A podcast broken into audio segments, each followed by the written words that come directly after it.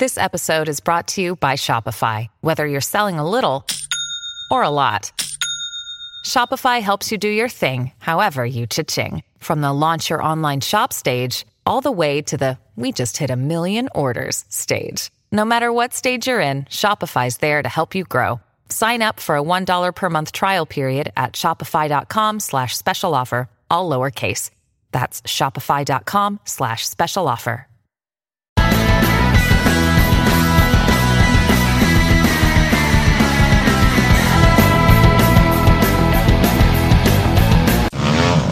Pit Pass Radio, America's weekly motorcycle talk show. I got me a date with some of the motocrossers up around the way. Your source for weekly updates on what's happening in the world of motorcycle racing. You know how fast you're going? Industry news, trends, the people involved. I'm Ricky Carmichael. This is Kevin Schwartz. This is Josh Teemuth. This is Kelly Smith. This is Travis Latron. This is Jeremy McGrath. And now, Pit Pass Radio. Hello again, everybody. It is Pit Pass Motor Racing Weekly. Scott Casper with you. Roman Avila back in the chair to my right, to my left, a man who just got back from the old country called Mexico and a wedding that he attended of one P J Duran and some hot chick. Yeah, it was. Uh... Let's turn. Let's turn. Um, let's turn Tony's mic on, and we'll go ahead and have a three-way conversation in here. There we go, Jack. Yeah. It's like every week almost. Well, Jack, no, every week. Jack just got back as well. So go ahead. How was your trip, Jack? From... He's still on it. Oh, you're still. Oh, it's one of those trips. Yeah, good. For yeah, you. It's one of those trips. uh, the wedding was fun. We went to Cabo San Lucas. It's the first time I went to Baja without a motorcycle. Exactly. And uh, we're not with, yeah. So it was fun, though. It was like uh, an eleven-minute wedding and uh, twelve-hour party. I actually left sh- like f- about twelve hours after we wow. d- got done doing the radio show last week, and I have been home just today. So did you fly first, first class? Yes, Scott. Good. Let's go to breaking news. No, I didn't fly Roman? first class. We were stuck in the back because oh, you're the last row right before the toilet. Were you back right by the toilet? Yeah. Okay. No, right. stuck in the We've got a big show on tap for you today, and we're going to tell you who's going to be on it bef- before that. Let's go to breaking news and the headlines. Let's go to Roman Avila. Roman? So some quick news here. Um, Blake Baggett. Yep. Or Blake Wharton, I, I sorry. Baggett's brother? Yeah. Well, they're uh, brothers. I assume that's right, the same name. Sure. Uh, had a little M C L, A C L injury. Uh, definitely an A C L, not sure. But uh, so his season is over oh, a little prematurely. Came back after yeah, twenty years off. Exactly. That so stinks. Poor guy. Uh, and then uh, Dean Wilson's. Uh, How much do they give you to drink on the flight? Oh, oh God. It was all inclusive. Yeah. It was just a bad an I V. Start yeah. an I V and slow drip, go. And then they poured it on. Go ahead. Had to be. Dean Wilson's getting a thumb M R I uh, after getting almost cleaned out by Weston after he came back in from the pit. So a couple little injuries uh, after an entertaining Supercross race in Salt Lake. All right. Uh, on the program, let's go to uh, Tony Wink. Tony, this is a, a big show uh, assembled in your absence, but nonetheless an important program. I'll take I'll take blame for one of the guests at least, but it looks like you have Shani Texter on. Yeah. And uh, we had her on. We started having her on. She was after she won, old. yeah, she was she was actually still in the womb. She had won the uh, the Knoxville National here in here in Iowa, Very and tiny uh, yeah. And then we had we had uh, Denny Bartz scheduled to be on, but it looks like we're going to have one of his riders, who is Ryan Brees, who's winning their Arena Cross Lights title. So he's a uh, Monster Energy Babbitt's Kawasaki team, and then uh, Brian Drebber is going to be on. Uh, Kinzer Naylor, who used to be from Iowa, who is racing the entire Super Sport Series in Moto America. The Beast from the East, and I take credit for this, Damon Bradshaw. Yep. He's actually headed to my racetrack uh, in a few weeks. Coming for so, the party. What? Yeah, he's going to come down. It's going to be fun. What? So Damon Bradshaw is going to be on. And then we have Kyle Wyman's crew chief, Gary Dean, on. And I asked Kyle about this uh, when he was on the program, and and his co-writer was on as well. Do you remember this? Yes. yes yes okay and uh i called up uh i called up Kyle and he said yeah I remember that, so that's pretty cool. So Gary so. called up and he said yeah I'm looking forward to being on the show. So we start the program this week with uh with Gary Dean, and this portion of our program brought to you by our good friends of uh friends at Fly Racing. Fly Racing provides an awful lot of good things for you. Well, here's one fun thing you can do on their website. It's called the Fly Wall. You can upload pics of you on the racetrack, on your bike, whatever it is you think think others would like to see. A favorite pic of yourself. If approved, your photo will show up on the fly wall. It's just that simple. So head over to fly racing dot com, upload your photos for a chance to be featured on the fly wall. My guess is that, Tony, there is no pictures of you from Cabo that could be posted on the fly wall. Okay, so let's just save that time. And with that, let's go to Kyle Wyoming's crew chief, Gary Dean, owner of Speed Demon Motorcycles. Uh, Gary, good evening. How are you? I'm good. How are you guys? Would you agree that there's probably no uh, legitimate reason to post a picture of Tony or any of the rest of our crew online on the fly wall that was taken in Mexico? Eh, you know, it depends what the pictures Well, they have in them. Ah, what do you know, Gary? Gary, welcome to the show. First of all, nice job um, with Kyle Wyman. Uh, the race team has seemed to come together. Speed Demon Motorcycles putting it together for him, and uh, he seems to be exceedingly comfortable, uh, not just with uh, Speed Demon, but also with you as the crew chief. Can you talk to us about the special relationship that needs to be in place between a rider and a crew chief? You know, really, it's it's pretty much down to, first of all, you got to get on with the person. You know, if the person doesn't get on with you and you don't get on with them, they don't understand each other, it's pretty hard to get going. And we seem to have clicked straight away, and, you know, we we got the same same goal, is to beat the factory teams. We all want to do that. And, uh, yeah, we just understand each other, and I know what he's thinking. He kind of knows what I'm thinking, and it just works. I, it's kind of hard to uh, describe it, really, but it just seems to click between the two of us. K W R and you uh, met up through, what, midway through the twenty seventeen season, and you guys swiftly found your way to the Superbike podium toward the end of the year at New Jersey Motorsports Park. What was that moment like for you guys celebrating as a team? Because at that moment, you realized it was clicking. Uh, yeah, you know, it was Uh, it's pretty exciting for him to to uh, come second there and get on the podium. And, uh, you know, it is a track that he teaches at with the uh, Y C R S Yamaha Championship School. And, you know, he kind of he knows his way around there. And we, we just happened to have got a good setup that day. That he clicked straight away, went out there. I think he was first in the first practice. And, uh, yeah, we... We just got everything right. Everything ran perfect. There was no problems. And, yeah, he just rode his ass off, and he got what we wanted. We wanted to get on the podium, you know, before the end of the year, and second to the last race, he was there. This year, uh, you've had some rain races, in, in, which was uh, race two in Atlanta and race one in Coda.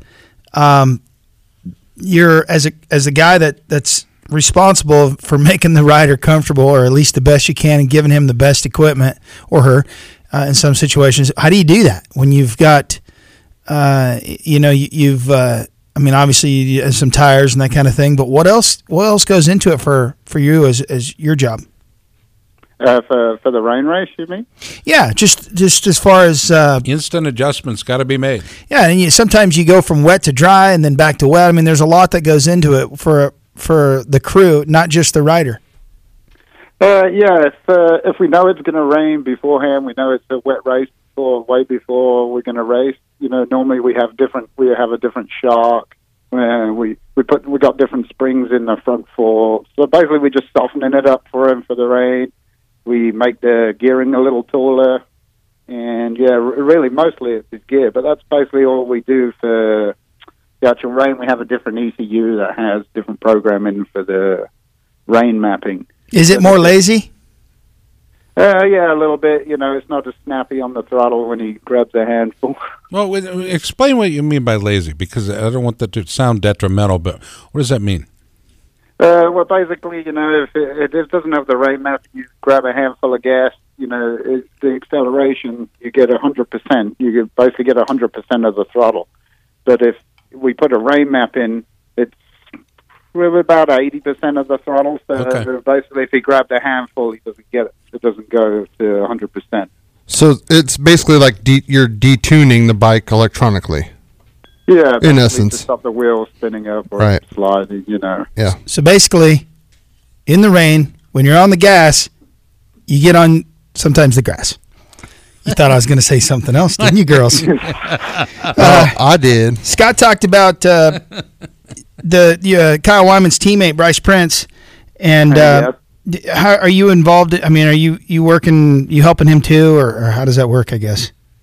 Uh, well, I, I build I build his motors, but when he's at the track, you know, he's pretty much on his own. I'm one hundred percent dedicated to Kyle. You know, he, I mean, Bryce is a pretty smart kid. He knows how to do certain, you know, most things. So, and he has a couple of guys helping him. So, yeah, I mean, he's he's his own crew chief. But if if he did want to ask some questions, yeah, I, I, I will help him if I can. But as I said, I'm one hundred percent dedicated to Kyle. Gary doesn't now, but Bryce works for you during the week, right? Is that correct? He works yeah, in the shop and. Yeah, Monday and Tuesday, yeah. Okay. Oh, just yeah, Monday and so. Tuesday. Yeah, Wednesday, yeah, yeah, completely off the books. Well, no, I guess I, I, I'd, I don't know why, but I, I assumed, and I'm not sure why I did this, but I assumed that it was like a Monday through Friday type gig. He sweeps and makes uh, the yeah, pizza for lunch yeah, exactly. and stuff like that. Yeah, yeah, yeah. yeah. yeah. Mm, cleans the yeah, yeah. cleans the urinals with toothbrush type of action, you know. Yeah, he sleeps. He sleeps there Monday night, wakes up Tuesday and works. Yeah. Gotcha. He he has a he has another job that he does uh, Wednesday through Saturday. Sleep, does it involve sleep. racing motorcycles, or is he on top of his no, racing? But it, it does involve motorcycles, uh, not racing them. The only only racing when he does the Moto America. He does uh, does some club races and some training for people. I could see Bryce uh, curled up on a pile of shop rags and uh, dirty uniforms, just in the corner. There's Bryce.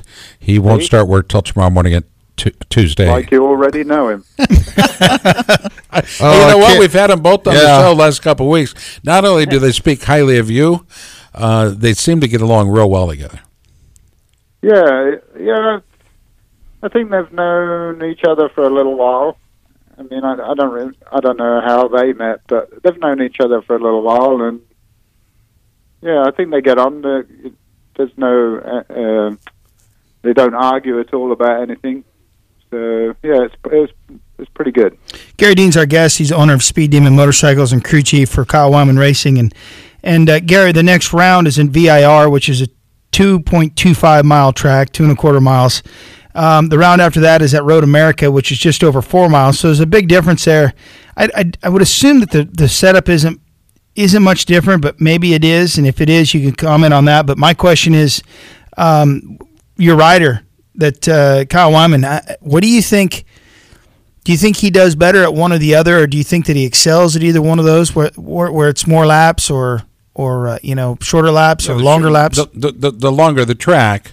The, short, the the fewer number of laps, right? Yeah, that makes sense? The distance yeah. is still the same, no matter where we go. They still do the same distance. Okay. It's just the laps are short, shorter at the longer track.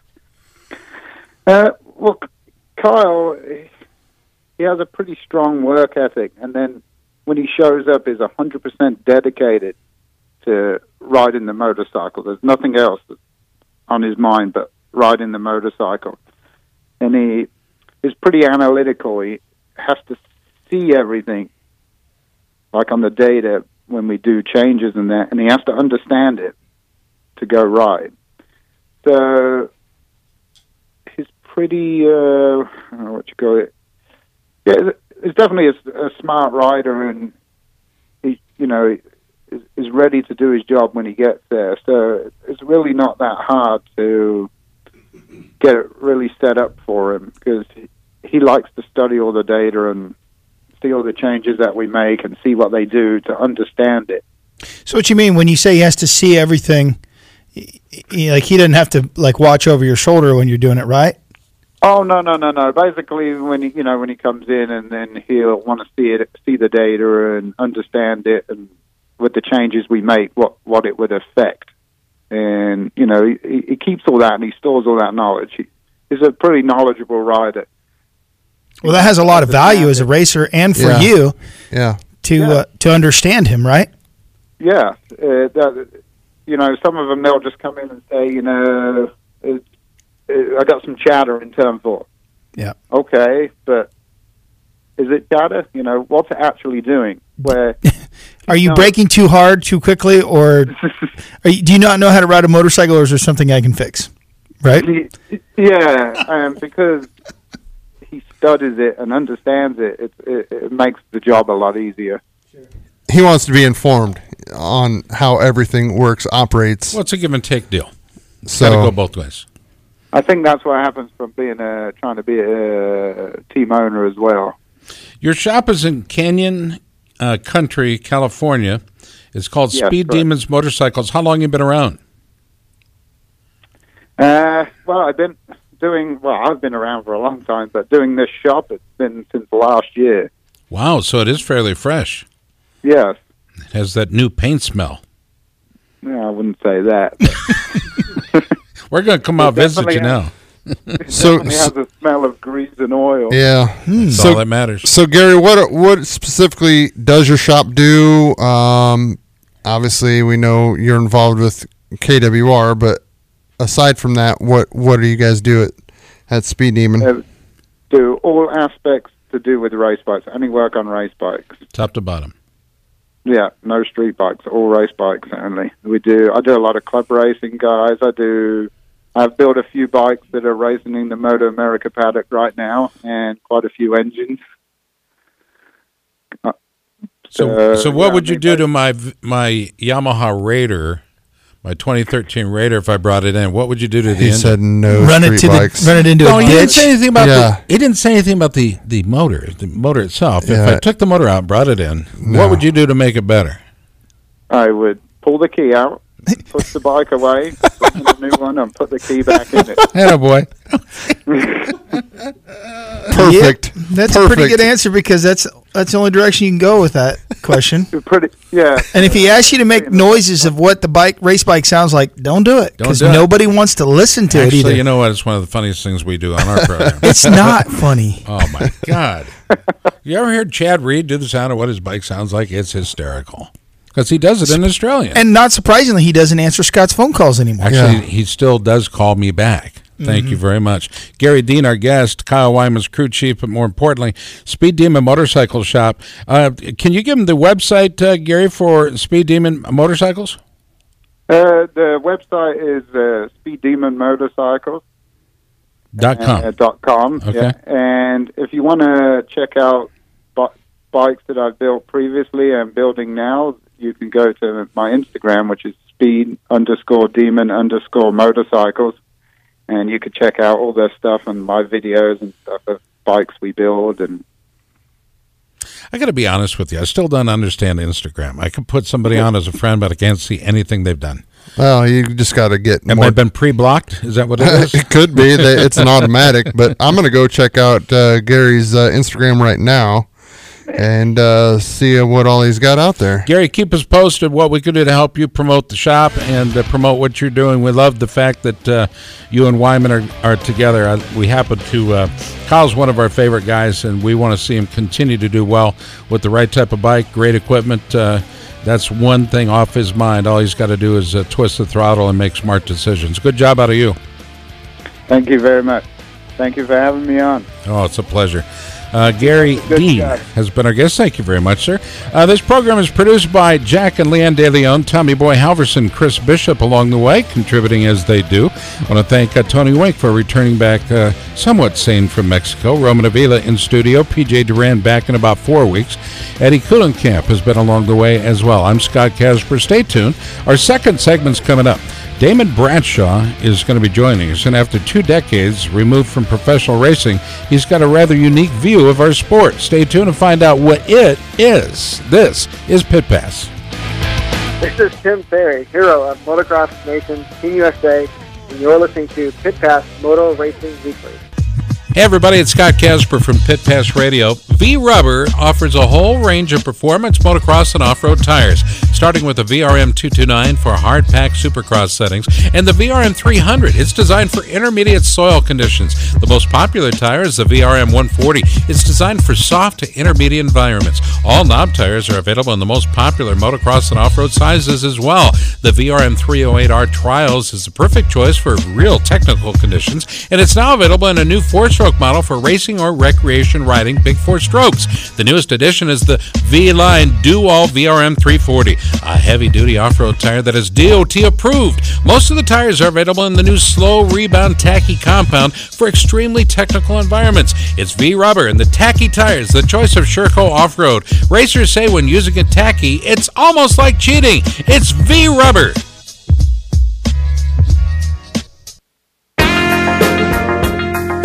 Hey Moto fans, we do our best to keep you in touch with what we're doing through our website, iHeartRadio, Facebook, Twitter, and more. Well, now you can listen to Pit Pass Radio on your handheld device anytime with the all-new Pit Pass app for Android or iPhones. Go to your app store now and download the new app, Pit Pass, at no charge. Yes, we have an app for that. It's the all-new Pit Pass app. Get it today. America's Motor Racing Talk Show, Pit Pass Motor Racing Weekly, comes your way each Sunday morning from eight to ten, right here on Des Moines Sports Station, fourteen sixty K X N O.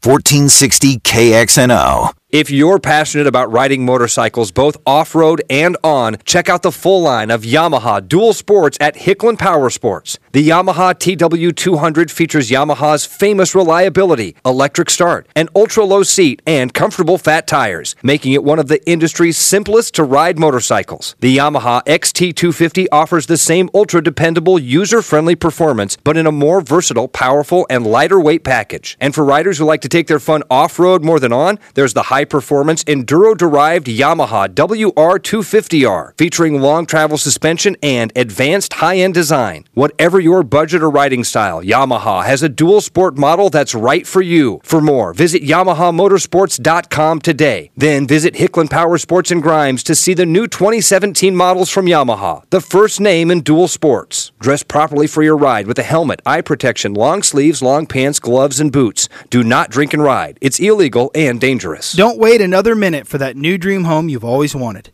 I'm Tony Wink for Jack DeLeon Construction. For sixty-six years, the DeLeon family has been building custom homes, existing home remodeling, and adding on for customers across central Iowa. The DeLeons will offer you one-on-one attention that the big builders simply can't. They'll walk you through the process so you'll get the home that you want. Jack works well with your plans or can show you from his library of over twelve hundred house plans and make your dreams a reality. Call the DeLeons at five one five, three two one, five two two five. Tell them you heard about them on Pit Pass Radio and receive five percent off the price. Jack DeLeon Construction, serving Iowa since nineteen forty-six.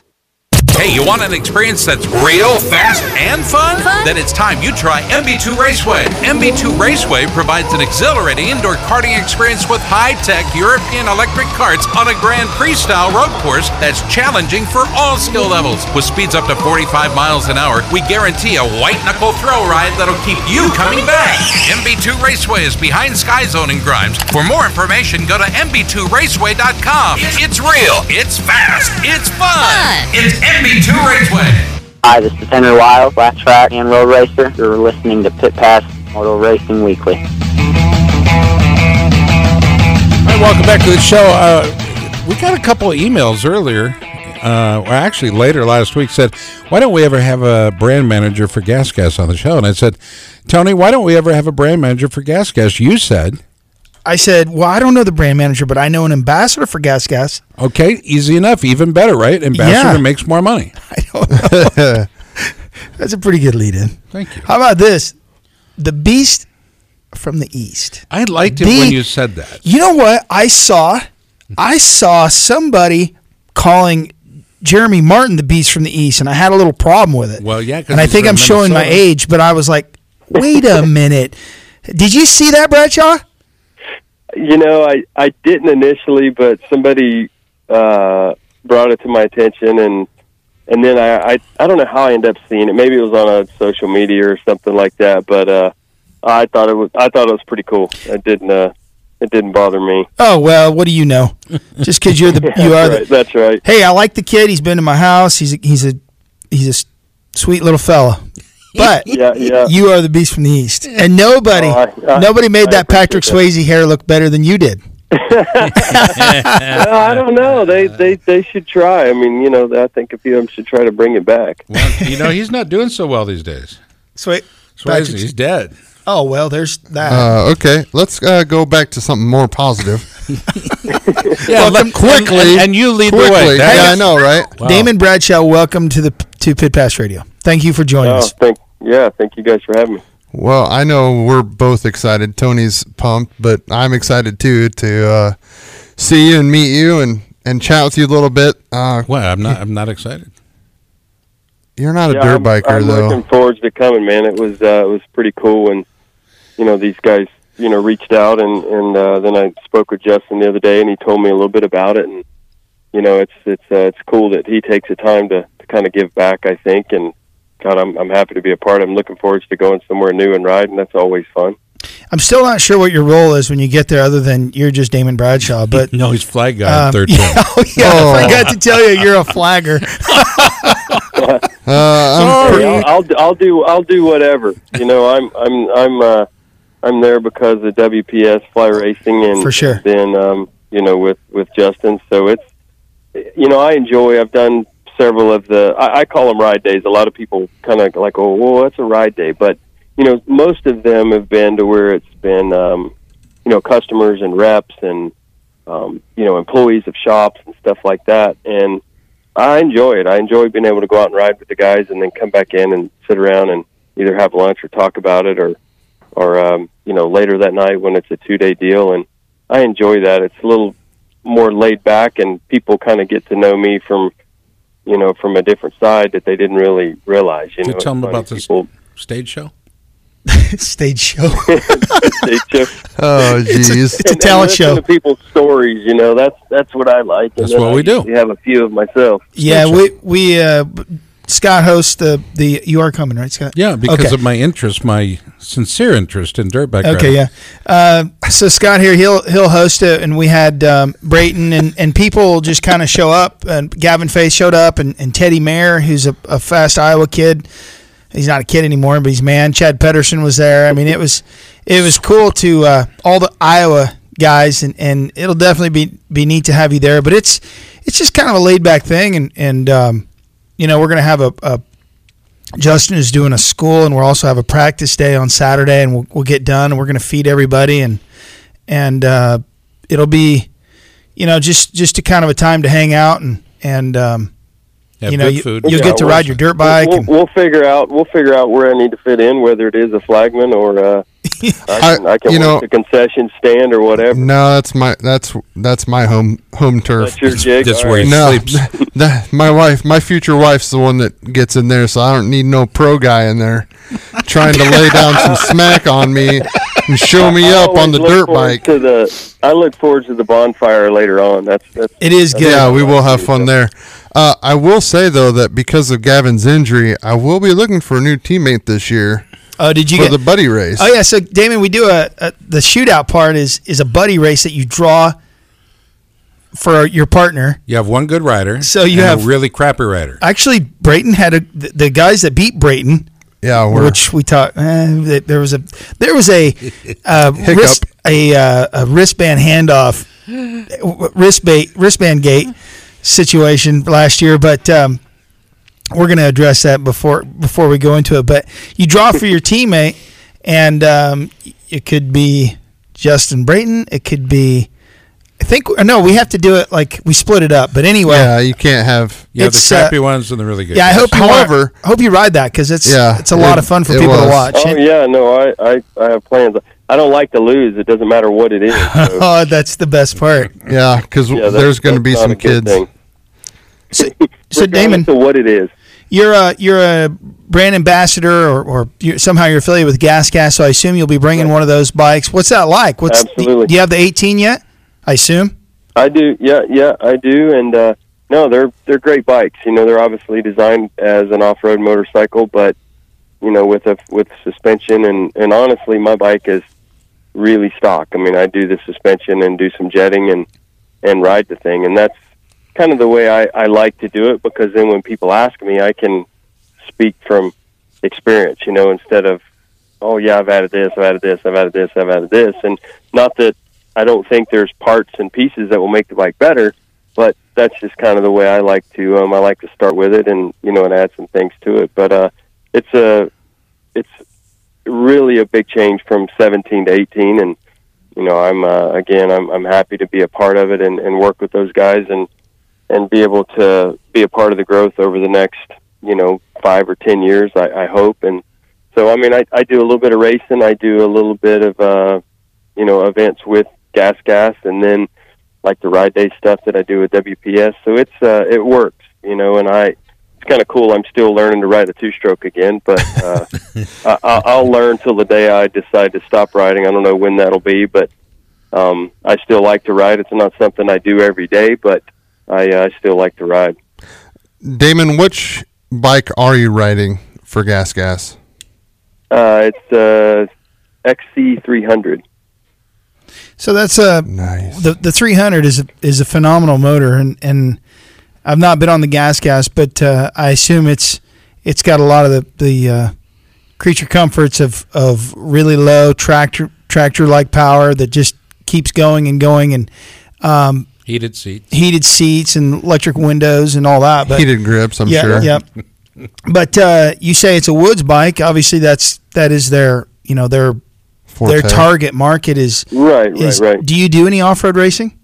Um, I do. I've done a little bit. I've done a couple of G N C Cs, and I've done a few of the uh, Sprint Full Gas Enduros, which I really like their format because the the G N C C stuff, I, I love the environment and I like going, but it's, you know, it's work to be ready for a two-hour race or a three-hour race, sure. And I have so many other things that I do, it's hard to take yeah. you know, every day of the week and go and train to where the, the Sprint Full Gas stuff is, is still tough, and but I can ride some during the week and, and go and, and have fun at that and be somewhat competitive, um, to where the G N C C stuff, to me, takes a lot more time for me, you know, to be where I want to be, because I have a hard time pacing and, you know, okay, I got two hours to do this. That's really hard for a motocross guy to reprogram his brain, and so I've had a hard time doing that. I mean, I've I've thrown it down several times at the G N C C stuff, but but I enjoy it, and that's I, you can call me how whatever fair weather you want, but I try to pick the good ones and go to. I talk to the guys, and they're like, yeah, this one here isn't a whole lot of fun. I'm like, that's all I need to hear. Where's the next fun one? All right, that's where I'm going. You know, I miss so. – I, I do – I've done a fair bit of them. I really like them. And I miss Loretta Lynn's, and I know why, because I just – I was down there about a month ago, and the place is totally blown out. I mean, they it needs to heal, and I don't know if they'll ever go back there. But that's a fun one to me because it seems to always have some rain or whatever, and the place holds – it gets yeah. better when it rains. And, yeah. I mean, it's uh, – and I, I kind of like mud anyway, but it's not – not like sloppy mud. That's that's one of my favorites. But uh, have you ever done any? You ever ridden out in the desert? You ever gone to Baja? Um, I've been down there. I've been fortunate enough to race uh, a couple of down there, couple of times down there in trucks. Um, oh yeah. I'd like to go down and ride, but have no desire to race that race on two wheels. I do. I go down there a fair bit, and uh, yeah. we we won the thirty Pro class last year. In the That's on the awesome. motorcycles, and uh, we do a trip in the wintertime in January that you should come down to, and I'd I'd figure yeah, I'd love out to do that. You'd just fly into San Diego, and we'd line up a bike. What I'm sure Gas Gas has somebody in California. Yeah, but, yeah, no, for sure. I, I love it down there. I mean, every time I go down there, I go. It would be really easy just to become a pool guy down here and hang out. But like I said, racing, uh, you know, racing the trucks and doing the whole, uh, I was fortunate enough to be able to race this past year. And so, uh, yeah, no, I'd love to do that. I'd like to be able to do some more exploring on two wheels as well down there. I think it'd be a great opportunity for you to explore Fly Racing's light hydrogen line, the first true lightweight race gear to the market, and the original gear to define the minimalist lightweight category. Do you like wearing their gear? I know yeah, I do. That was awesome. Thank you for taking those words out of my mouth. fly racing dot com Was for that more subtle details. Or what? Yeah. I try to fit them in one. That again. B O A system is pretty amazing. It's uh, it's one of the most uh, important things a guy can do is wear the right equipment. fly racing dot com at a dealer near you. Damon, you, you quit racing monster trucks, and I'm curious what happened there. Was it, uh, I heard stories, but what can you tell us? I, it was the only reason to watch a monster truck race. Well, uh, uh, well, I do like no, the Grave Digger. I got a little redneck yeah, in me. I like I like the Grave Digger. Well, norm, normally guys grow out of that though, but I, the Grave Digger thing. But no, no, it's, uh, I, it's I, Tony. I enjoyed, Come on, I enjoyed it, and uh, lots of great people, amazing fans. But just uh, bottom line was was contract issues with um, Feld Motorsports. Yeah, that's what we heard. They had that problem with you know, uh, the the elephants as well, so they closed uh, down the circus. You know what? I have Gravedigger T-shirts, and people, are, when I wear them, they're like, "You seriously wearing that?" Mm-hmm. Yep. I wore Medusa he T-shirts. Was, he was I wore Hulk Hogan wear... T-shirts and Medusa. Remember when they had the W C W oh tracks? Oh my gosh! Oh yeah, yeah, they were competitive. Anyway, Damon, I know, I, I know. You've already said you do some sprint enduros and you've done the G N C Cs, but have you been doing any of the vet races? Uh, are you? Did have you done any of the? I haven't. I've done. Um, I've, and uh, it's been a couple years ago. Did some of the vintage motorcycle stuff, which I, I liked as well. Um, and I still ride moto a little bit. I haven't done really any moto races. I one of the uh, sprint full gas I did last year was a. Um, Oh, a qualifier for six days, and so the last segment was motocross, which was kind of cool because obviously I'd been battling with guys all weekend and mud that you couldn't even stand up in, and, and then we all got them. to do some motos. So I, I, I really enjoy when I get a chance to whoop up on young kids on four fifties, and I'm on a three hundred with a headlight and a horn. I love it. That thing has a horn. Does it come well, with turn signals new, too, or what? It does. My new bike doesn't, but uh, the one I rode last year did. And I, I kind of, I don't know. I might try to get one put on on my. That would be awesome. Flashlight with uh, some tape holding yeah, on the I mean, bars. We'll, we'll make something sure. work. But that horn. Chad Pedersen showed up at a local race. You remember Chad, right, Damon? Yeah, yeah, yeah, yeah. Okay, so he showed up at a local race here in like mid nineties when he was really good on a K L R six fifty and kicked everyone's butt, and he oh was honking the horn and using the turn signals. I remember that. And it I was everybody was so K L R. pissed. Yeah, everybody was so mad because he. I mean, they were they were mad at themselves, right? But he weighed like one oh, ten at the time. I mean, he was, was so tiny. Yeah. He showed up and raced my C R five hundred a couple months ago. You would not believe how good he was on that thing, and he, he still still rides well. I, you know, it's. I I've, I always make the comment to guys, and I'm, I'm wondering what when is that day going to come that you throw your leg over a bike and you just you just don't belong there anymore. You know, when is that going to when you be? Can't throw I, the leg over the bike? I, I guess you know, and I just wonder every time I go and ride. You know, are you going to completely lose your timing and you're just not going to know this or that? But I, I from traveling and talking to a lot of people, I quick story I was in Pennsylvania, and I've told the story a bunch of the times, but anyways, the guy was eighty-two and he was telling me about him still riding. He says, I rode dirt till I was probably seventy-five. He goes, I still do trips on my K L R clear across the country. I mean, clear to Washington, down through California. And he goes, and I do a lot of them by myself. And I said, man, I, you know, I asked him what the method was to, and he goes, you just can't slow down. He goes, if you slow down, you get old. And the guy was, I mean, he was snapping and popping and getting around well. And I go, what an inspiration to, I go, I've made it just about halfway there. I said I was hoping that I could still be riding then. And so anyways, just it's neat when you talk to people like that and they're just still enjoy riding and, and still do it. How old are you? Well, that's forty-five. Personal. forty-five. Yeah. yeah, he's two years, forty-five. Two years older than me. I put it on the number plate so I wouldn't forget. Hey, forty-five, yeah. Do you, uh, do you do you still enjoy the interaction with the, uh, the, the race uh Uh, race fans as they come up and remember you and the and the day? I mean, you go back to ninety-three when you retired and set it all aside, walking away from a massive contract at Yamaha. That was a brave thing to do. Uh, you know, it was just, it was something I had to do, and it was, I just couldn't see myself sandbagging and collecting a paycheck. Um, and, you know, fortunately, when I went to those guys and let them know kind of what was going on, they were open arms and said, hey, we, we understand if you know, whatever, what, what do you want to do? Do you want to stay involved? And at the time I was like, no, I think I need to, I just need to get away and, you know, gather things up and see, you know, what comes my way. And they said, oh, well, whatever you want to do, you want to come back, you let us know, doors are open. And that's kind of how I, you know, ended up back there, was just because it was kind of that, that family atmosphere and things had changed. Sure. Um, You you mentioned sandbagging. A guy that never sandbagged was uh, Swap. Chad Pedersen never. Uh, Chad, did you ever um did you ever sandbag at a race? No, no, no I've not. Chad, Swap Meet's on the show. I didn't even know that. We're talking a little bit about something you did. You you rode in on a, what was it, Tony? A K what? A K. Oh yeah, the K L R six fifty. When you and you and you it seemed like you were sandbagging a little bit. He was there, honking right? the horn and still beating everybody. That was that was that sandbag on a K L R or not? Damon Bradshaw weighing in. No, I've, I've, I've, I've ridden him. No, I'll make it worse. It was an X L two fifty. Oh, that's what it was. Yes. Oh, I remember. See, okay, my, my well, memory's no, that's, fuzzy. That's still, that's that's still damn good. I don't think it's any any. That wouldn't be any better of a motorcycle. I don't think. Mm, they, no. Chad, uh, Damon Bradshaw's joining us on on the program, and he's going to be uh, joining us coming up here at the uh, Justin Brayton Shootout coming up. Uh, Tony, give him the dates and the website to check out. Yeah, it's May nineteenth and twentieth, and on the nineteenth.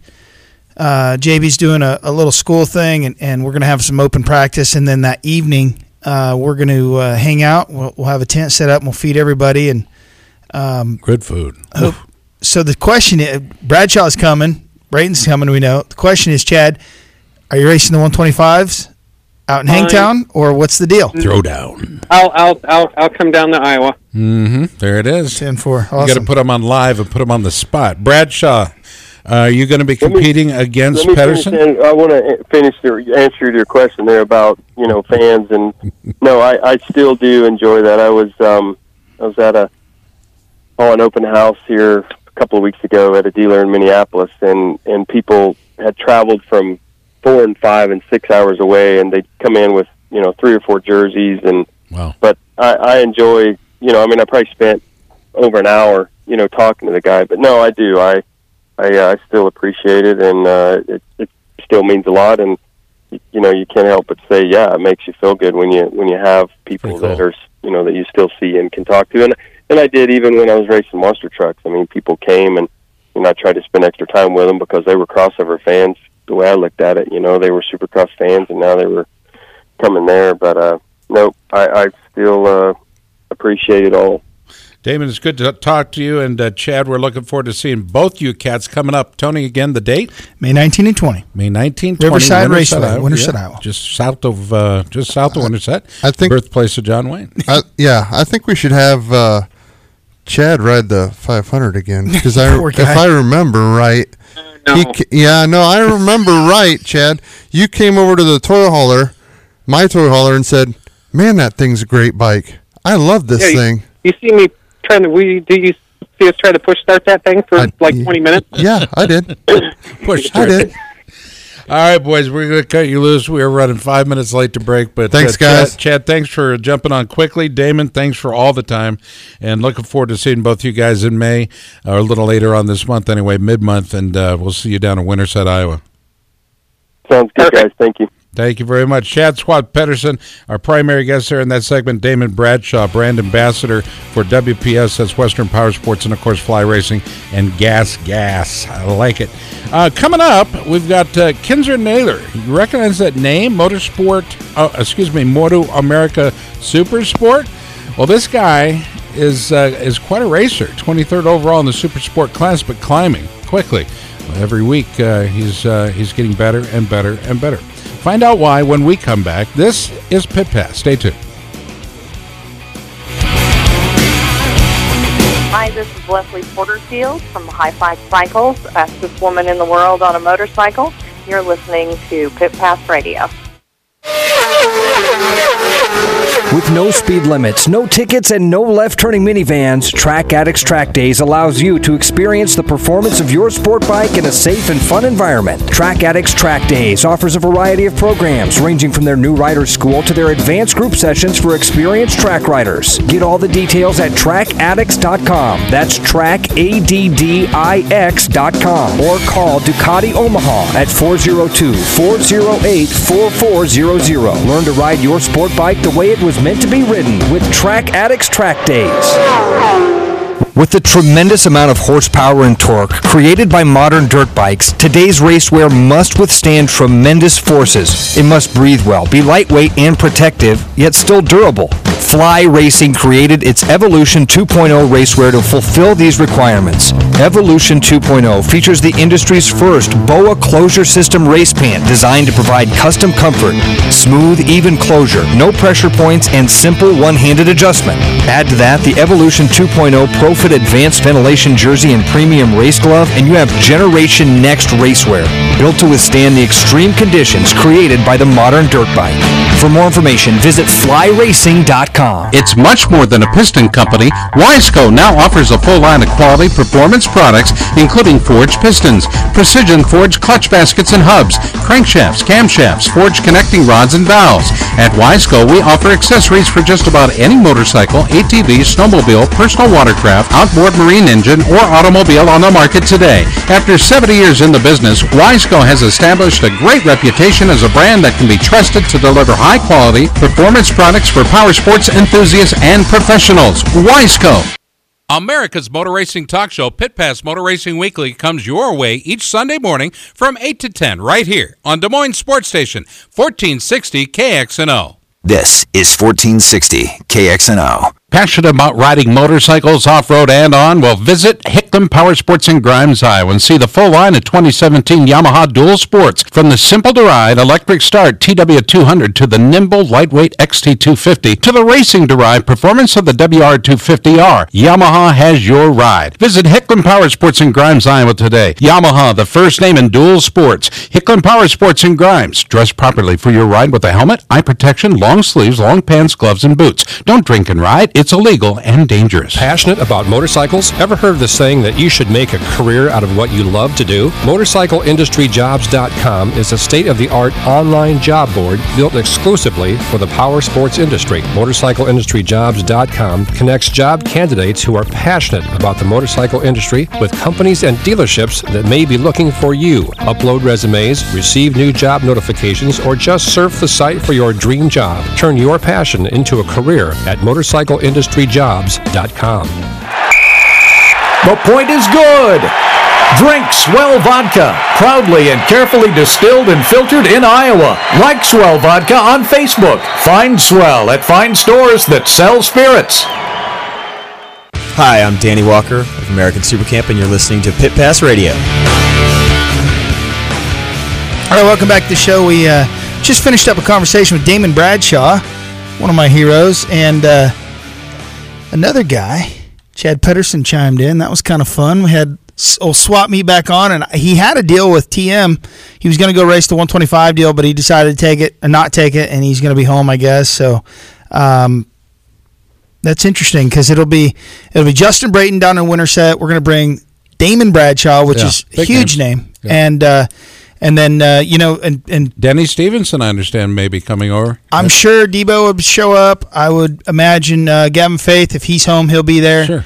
Uh, he's injured right now. I want to do something special. I know we had an, an, an, another guest uh, originally scheduled for this particular segment, Moto America Super Sport Racer uh, Kinzer Naylor, but I want to bring Jim uh, Olson in. He's the mayor of Winterset, the community that you and your racetrack serve uh, in Winterset, Iowa.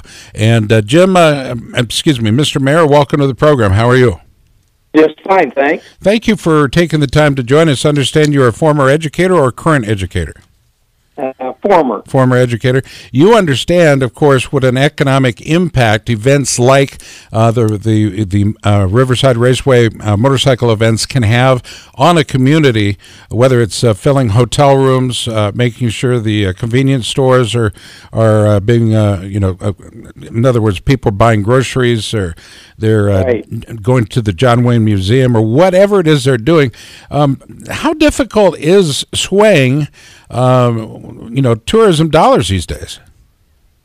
Well, um, it's really uh, it's really pretty easy with people like Tony Wink uh, um, promoting them. Right. He knows how he knows how to promote, and uh, he can bring the people in. And of course, John Wayne and the bridges and the Quilt Museum, uh, they kind of speak for themselves, you know. But uh, but uh, like I say, it's. Uh, It's it's pretty easy to, to get people to come in to uh, come into Winterset, and when they come in for one certain thing, then they see things we have to offer. Well, you got the Bridges of Madison County, for goodness sakes. Right. I remember when we were shooting the film Bridges of Madison County down there, the Northside right. Diner. I mean, I spent, what, three shoot days uh, in my schedule on that film. But uh, I got to tell you, Mayor, the um, you know the community pours itself out to support events like Tony's.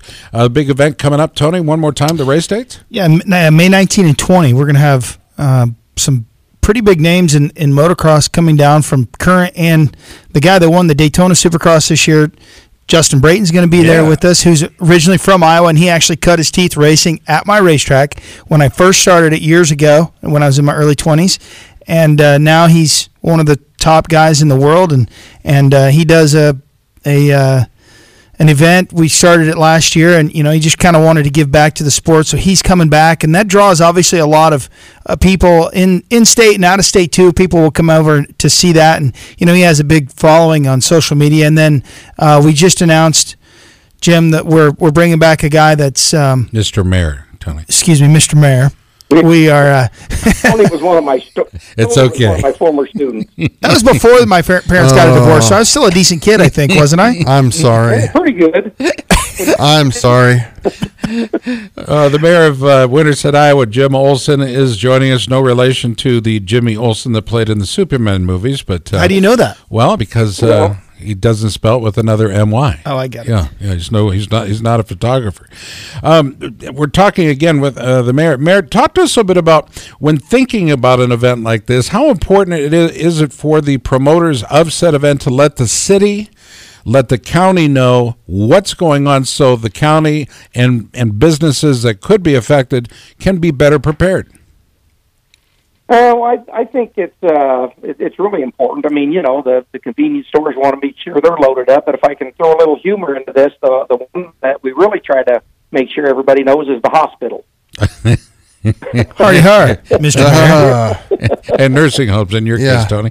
Yeah, no, assisted right. living. But anyway, no, no, it, it, it's important, and and it uh, it goes clear across the spectrum. Like I say, those people coming to town and coming through town are stopping to get gas. They're stopping at convenience stores for um, refreshments, um, and then they stop at uh, restaurants to eat. Um, and again, if they didn't know John Wayne was there, they stop and see that. And that's a fantastic uh, exhibit. Wow! Right, exactly. It is. You know what? I just went to that gym for the first time. I was I was uh, getting my car worked on, so I. I walked up the hill because I had nothing to do, and I I said, you know what? I'm going to pop in here, and I I went and I looked and. It, they they spent some money on that. That's for sure. It's yep, yep. It, it, it's pretty neat. It's quite an attraction. Do you remember when Jan ran it? The director Jan. Yep. Uh, Jan, I used to sell them all their movies, all the John Wayne movies, even the movies they couldn't buy directly from studios because they weren't licensed okay. to. And yeah. uh, Jan was uh, a great friend to me, and and her uh, significant other, uh, eventually Wendell, uh, from the state film office, uh, became great friends with me as well, which is why the only reason I think I was cast in that picture. But um, I, I just fell in love with Winterset. I had a small role, no speaking role, but a small role in the first picture ever shot in Winterset, and that was uh, Cold Turkey. Do you remember that yeah. film? Yeah. My dad had a had a had a well for for Winterset people had a big part in it. Okay, you know what? I was always John conf- Mott Society. I think that was the name of it. Oh, I'm cool. not sure, but. Yeah, I remember standing on the front lawn of this White House, and uh, Dick Van Dyke comes out of the house. He's playing minister, and you know how you take the front of your shirt and kind of go like this, kind of cool off? Yeah. Well, it, it must have been one hundred ten degrees in Winterset that afternoon, but he came out sweating and a-cussing, and you know, minister coming out of a door like yeah, that. Yeah, right. But Winterset was very polite and very uh, welcoming to uh, that experience of Hollywood coming there into Eagle Grove. Uh, but it was uh, it was a neat experience to be able to showcase parts of Winterset on a national scale. Right. Well, I, I, I say this a lot to my to my people in Winterset, or not my people, but the people I represent. But I said, you know, we we do have the Bridges, and we do have John Wayne, and now we have the the um, Iowa Quilt Museum, which is the national headquarters for the Quilts of Valor. Uh, we just completely refurnished the uh, Iowa Theater, which is which is back to the old days when I was there. Nice. But the thing that really makes Winterset go are the people. Mm-hmm. You know, they're friendly, they're very giving, and um, like I say, the John Wayne, we thought that that uh, it would be easy to raise money outside of, uh, of Winterset, but it wasn't as easy as we thought. And most of the money that came to um, build that museum came from the, the citizens of Winterset. Well, I saw that firsthand, Tony, at your father's uh, uh, visitation and funeral. Um, right. How, how important the community uh, believed that your father was and the role he played in the community. But that, right. that's commonplace. It's daily. You see it. So it's not it's right. not something out of the uh, – it's not really that uncommon. Well, my dad right. my dad lived in that community, and he I think he served the community well, and I think this, the community served him too. And so um, there's – everybody thinks their dad's a big deal, but I think my dad was a big deal in that in that town, and I think it was a loss. But uh, you know what, there's um, the amount of people that turned out for his funeral and his visitation and the stories that they shared was – amazing. It, it was good. It was, yeah. it was it was nice to uh, and thank you for bringing that up. I, I cry I cry just thinking about it. Uh, your dad was important to all of us. Uh, I always loved it when your father said, "Aren't you uh, the fellow that helps Tony with his radio show?" And I said, "Yeah, that's yeah. that's me." All right, Mayor Olson, we appreciate you taking the time to join us. We hope to yep. see you on that yep. special weekend down there, as uh, many of uh, America's great stars of motorcycle racing will be coming to Winterset, Iowa, to put on a performance, a school, and a celebration of what Tony does down there. And what Winterset yep. does uh, well, as a whole. Tony's a great asset. Tony's a great asset for our community. And he's got he great prices that. on fireworks, I understand. So, Yep. Yeah. Well, that's a whole other story. Mayor Jim Olson that's of Winterset, Iowa. Let's don't get into that. Jim, thank you so much. God bless. Okay. And uh, you have yourself a wonderful yeah. rest of your evening, okay? Thank you. You betcha. Hey, coming up hour number two, we're going to talk to Shani Texter. Now, if you remember Shani Texter's first big race that she won with that ponytail flying out behind her, wasn't in California. It wasn't in Indiana. It wasn't in Peoria.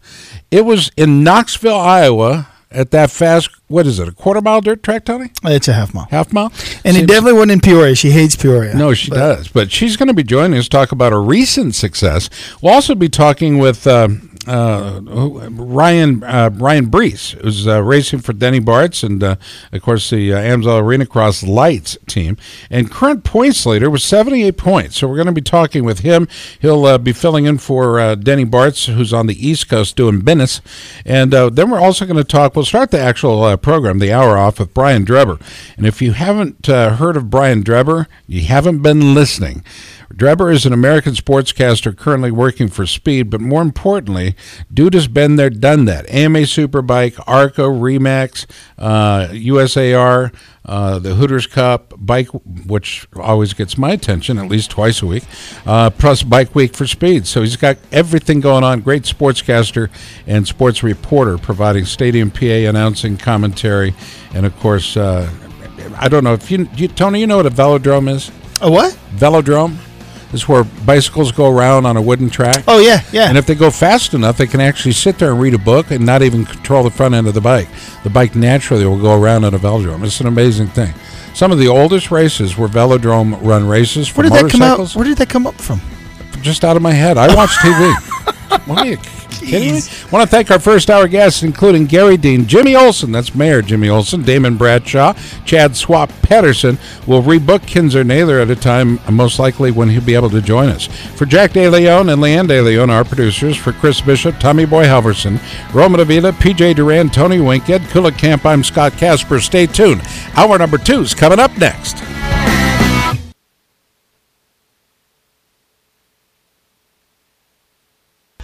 Hey everybody, it's Scott Casper from Pit Pass Radio. V-Rubber offers a whole range of performance motocross and off-road tires, starting with the V R M two twenty-nine for hard-pack supercross settings and the V R M three hundred. It's designed for intermediate soil conditions. The most popular tire is the V R M one forty. It's designed for soft to intermediate environments. All knob tires are available in the most popular motocross and off-road sizes as well.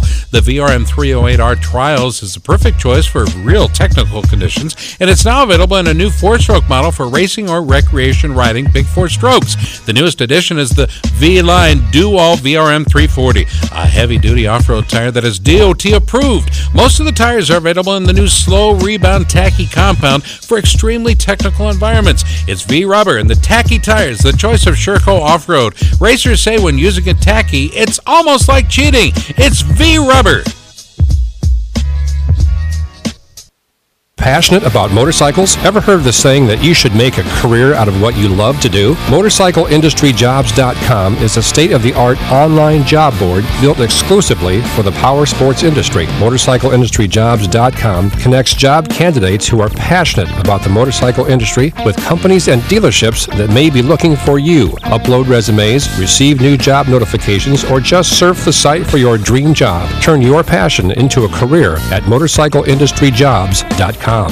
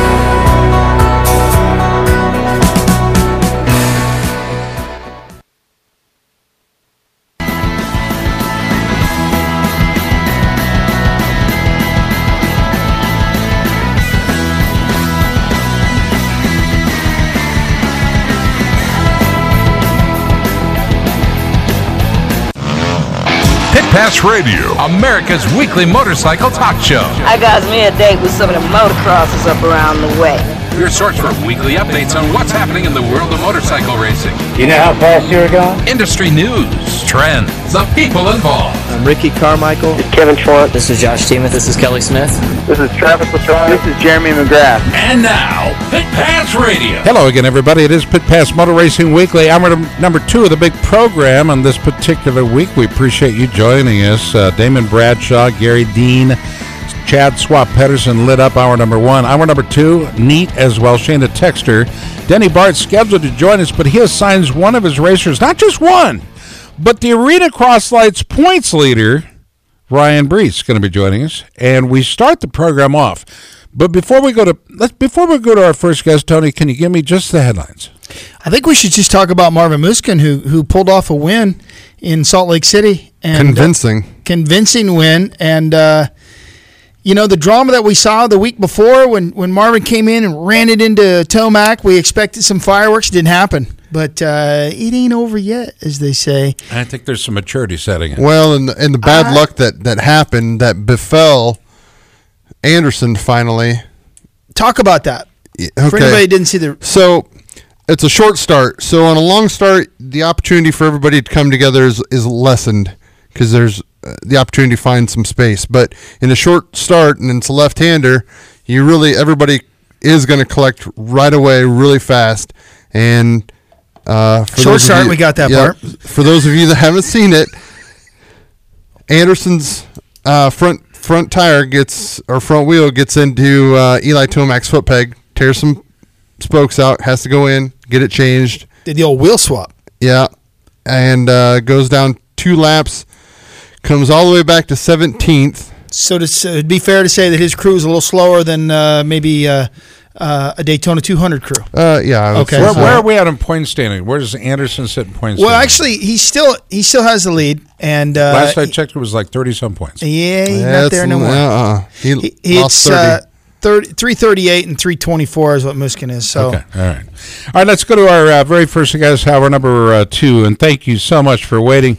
Um, like I said, for those of you who don't know the name Brian Drebber, you haven't been listening. He joins us now as the American Sportcaster.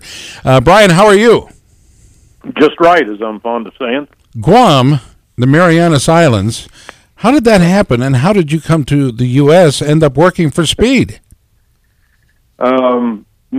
Army brat. My uh-huh. dad and mom, within weeks of getting married, uh, my dad got orders for Guam, and uh, the two of them went across uh, on a on a boat from California. My mom throwing up all the way because she had never left the county in Virginia she was born in, And uh, it, it's funny that you lead to that story, because shortly after my dad arrived, he sent for his motorcycle. He, his dad was a was a guy that worked on the docks in New York.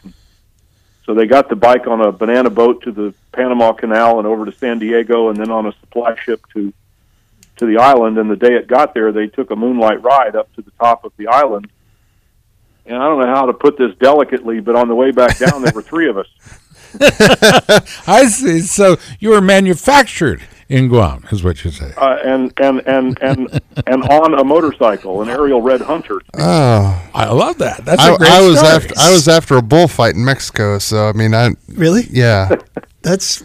Huh. In my, whatever whatever gets your mom going, I guess. Oh, whatever. Yeah, I know, right? In my other life, I cover wrestling as an Olympic sport, okay? So I talk to Olympians every day.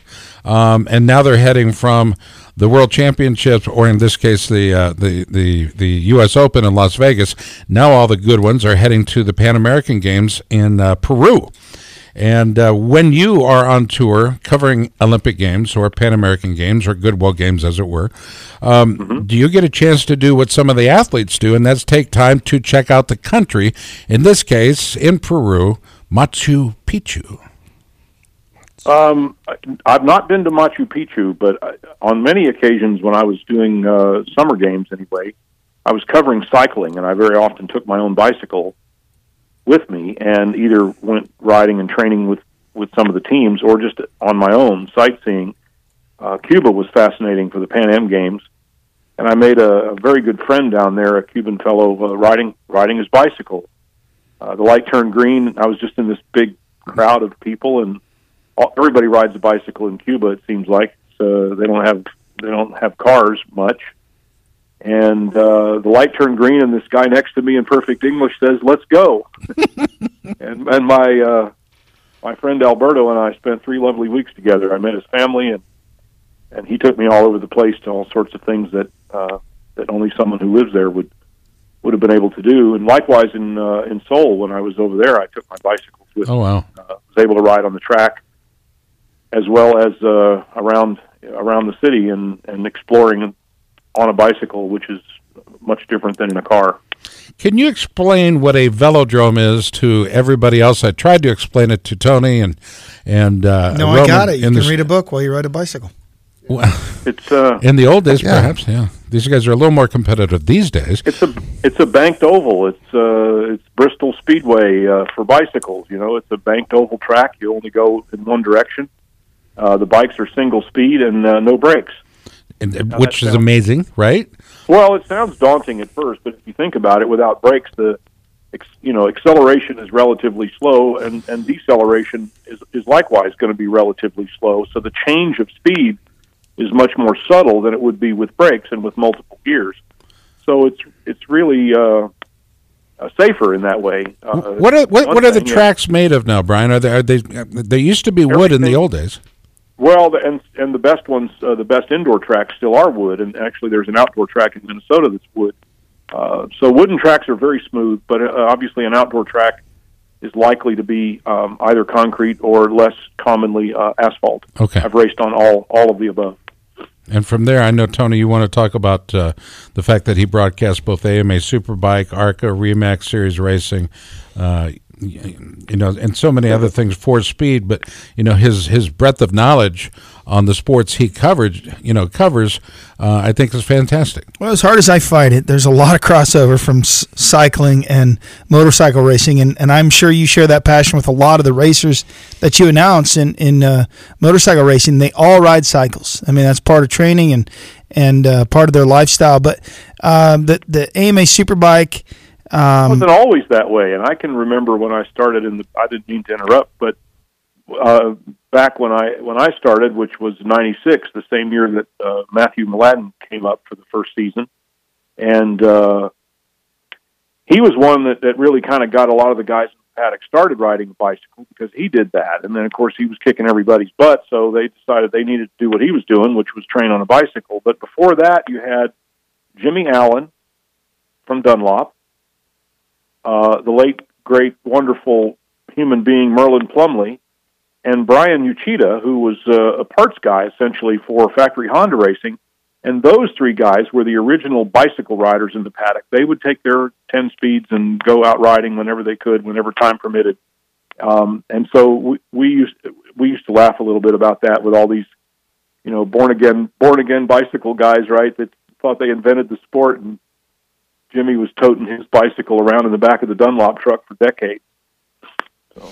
Well, here's something kind of interesting. Uh, the, the G N C C, which is the Grand National Cross Country mm-hmm. uh, Series, that it's an oh, off-roads. Yeah, but uh, so that we've we've heard a lot of a lot of guys that didn't have e-bikes or electronic assist bicycles.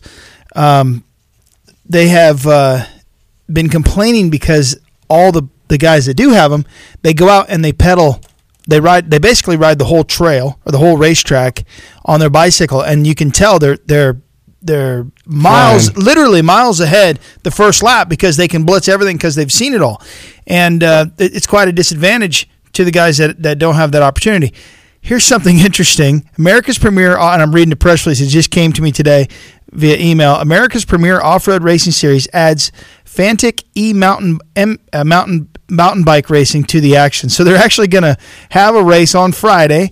Um, mm-hmm. That'll be at the John Penton, who's the first one, May twenty-fifth, and then in June, September, and October. So they're actually having races, and they're embracing this uh, this e-bike thing that that uh, everybody's. Uh, you know, I yeah. I have one honestly. So I'm. But what are your thoughts on the pedal assist bicycles? Well, it, it's a it's a different category. Obviously, it's kind of like. Uh, I don't know. It's kind of like, uh, well, anyway, it's a, just a different category. Obviously, there's been some cases of mechanical doping in some of the road races where they had electric motors hidden in the hidden in the bicycle. Um, so it's a form of of engineering a rules disadvantage for your opponents. I don't like to say cheating, um, but then the e-bike itself and competitions among them is just a different way of racing. And you know, the technology, we can't put these genies back in the bottle. There's always going to be somebody to come up with a technological advantage, and in this case, it's uh, using their e-bike, because it would tire them out pretty seriously to have to pedal all the way through those woods, so they're using these electric mountain bikes to do what, to do the work for them. Um, good for them, and good for the G N C C for, how do they say it, keep your friends close and your enemies closer? Yeah, exactly. So em- em- embrace, embrace it. If you can't beat them, join them. Well, we're hearing a lot of... into the fold. A lot of uh, people, true bicyclists, true mountain bike racers um, or riders are uh, really, they they really turn their nose up to these e-bikes. And I saw it firsthand, and I'm like, look at me. I'm not a professional athlete. What, what do, I'm, I would never ride a bicycle if I didn't have this four thousand dollars piece of hunk, hunk, junk from K T M, you know? So, right. uh, um, and by the way, I don't ride it that much either. But, uh, you know, I mean, I think it opens, it brings to them a, a whole another demographic, but they're really turning their nose up, and I've I've even heard that they're they're outlawing them on a lot of their bicycle trails, and I just can't imagine them doing a whole lot of damage. Well, it isn't damage; it's closing speeds, and uh, and and you know the trails. Well, the roads are dangerous enough when you're trying to train on the roads or ride on the roads because you're competing with automobiles, and then on the trails, you know, you have to attempt to share the trails with. And we lost him, Jack. And Jack's not in his office. All right. Get his attention. All right, well, we were having a conversation with um, Brian Drebber, or Dribbles, we like to call him. Dribbles. Dribbles. Um, I, uh, I personally think it's... He was talking about closing speeds, and I assume that means braking power. Yeah. But uh, I think it's completely ridiculous. Well, I, I mean, I can understand this point of view. If you're a, a a regular guy that's just cruising around on your on your bike and you don't have that opportunity to slow down as fast because or get out of the way of one of these guys on an e-bike, it definitely, you know, could cause an accident with uh, somebody that's maybe not as experienced with somebody coming up behind them at a higher rate of speed. So I can understand that, but I agree. I, I think if you exclude these guys from your um, trail system, you're you're just hurting yourself because now you're excluding somebody um, who has spent the money, who wants to partake. You know, yeah, par- you Brian, know, are you back on with us? I hope so. Yeah, we lost you there. Drop the call or something. You know, it's life in the country. It's, uh, it's you know, farm Wi-Fi. It's, uh, it's great. About a half a step ahead of dial-up, so. You, at least you have Wi-Fi where you live. uh, yes, it, or something resembling it anyway. Yeah, we uh, I have a choice. I can either use my laptop or talk on the phone. The phone has to work through Wi-Fi also. Yeah. So. You were saying about uh, closing speeds on a mountain bike. We're, well, and then I just heard the tail end uh, of the of the last uh, uh, con- part of the conversation there, and I, whoever was speaking, I'm sorry, uh, reiterated what I said, which is, you know, you've got you've got people of differing abilities, you've got people of uh, differing uh, skill levels, and different intentions. You know, some people are out there just cruising around, and others are out there looking to go as fast as they can for the thrill. Yeah, that's and true. The e-bike, it just amplifies the difference between bicycles, you know, joggers, and and and casual hikers, and and families with kids that are five across the trail. You know, I mean, it's it, mixed-use trails are always problematic. We have one here that's combination hiking and horseback trails. So naturally, the folks on horseback have to be respectful because they're capable of trampling someone who isn't on a horse. And the opposite isn't true. You know, the, the pedestrians have to yield the right of way when a horse comes cantering along the trail. So uh, that's just self-preservation. But a lot of times, I mean, I, this is goes back. It's nothing new. It goes back a long ways.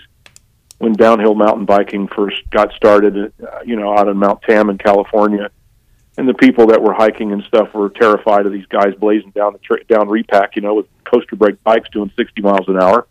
So this is nothing new. It's just people have to be responsible and respectful of, of each other if it is in fact a mixed use trail, and and if they designate it not mixed use, meaning somebody's going to be excluded. Well, okay, I I, I don't I don't know where I stand on that. I guess. Whoever's uh, empowered to do so can if they wish.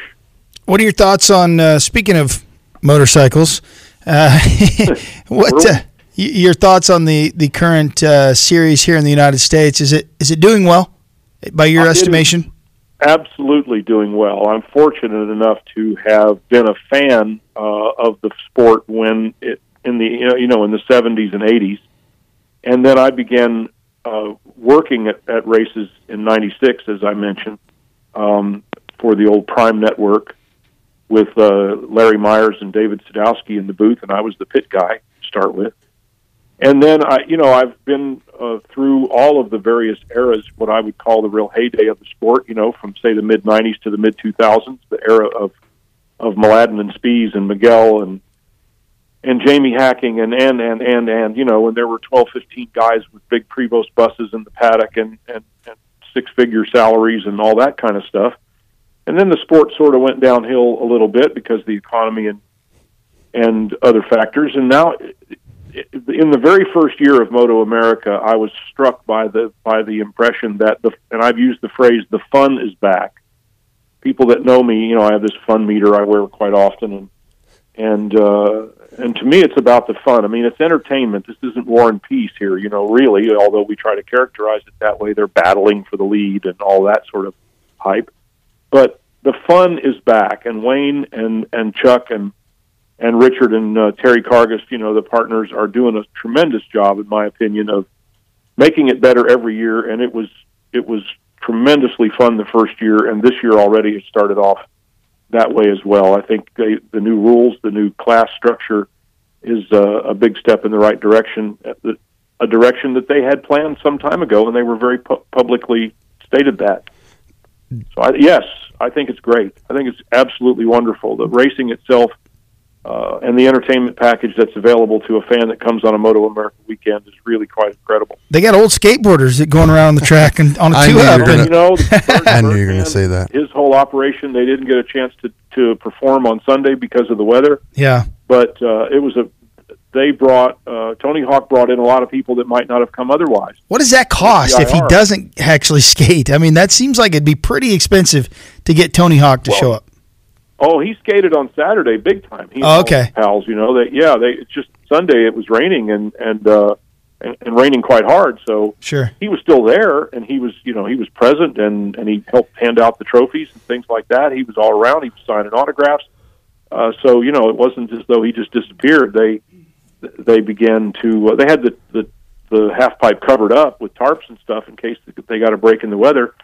And interestingly enough, just about the time the last race, you know, the checkered flag flew for the last race of the day, the sun came out, so at least the guys got to pack up in the dry, and they didn't have to they didn't have to pack up wet canopies and stuff. I'm always grateful when the guys that work at the race uh, have, have a relatively easy time of it. Brian, going back to this, the Moto America and, and this now new, basically I want to say a new series because it's it's changed.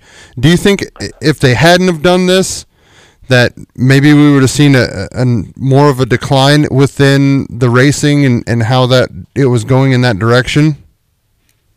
Well, I don't, you know, that's that's almost like a Pandora's box that I don't even want to right. open. You know, that would would have been my worst nightmare. Right. Um, road racing, while I've covered every form of motorcycle racing, most of the forms of car racing and airplanes and boats and just about everything else that people have raced, lawnmowers. Um, road racing is my family, and, and I'm proud to say that, you know, I've had have and had friends in my family, and we spend time together.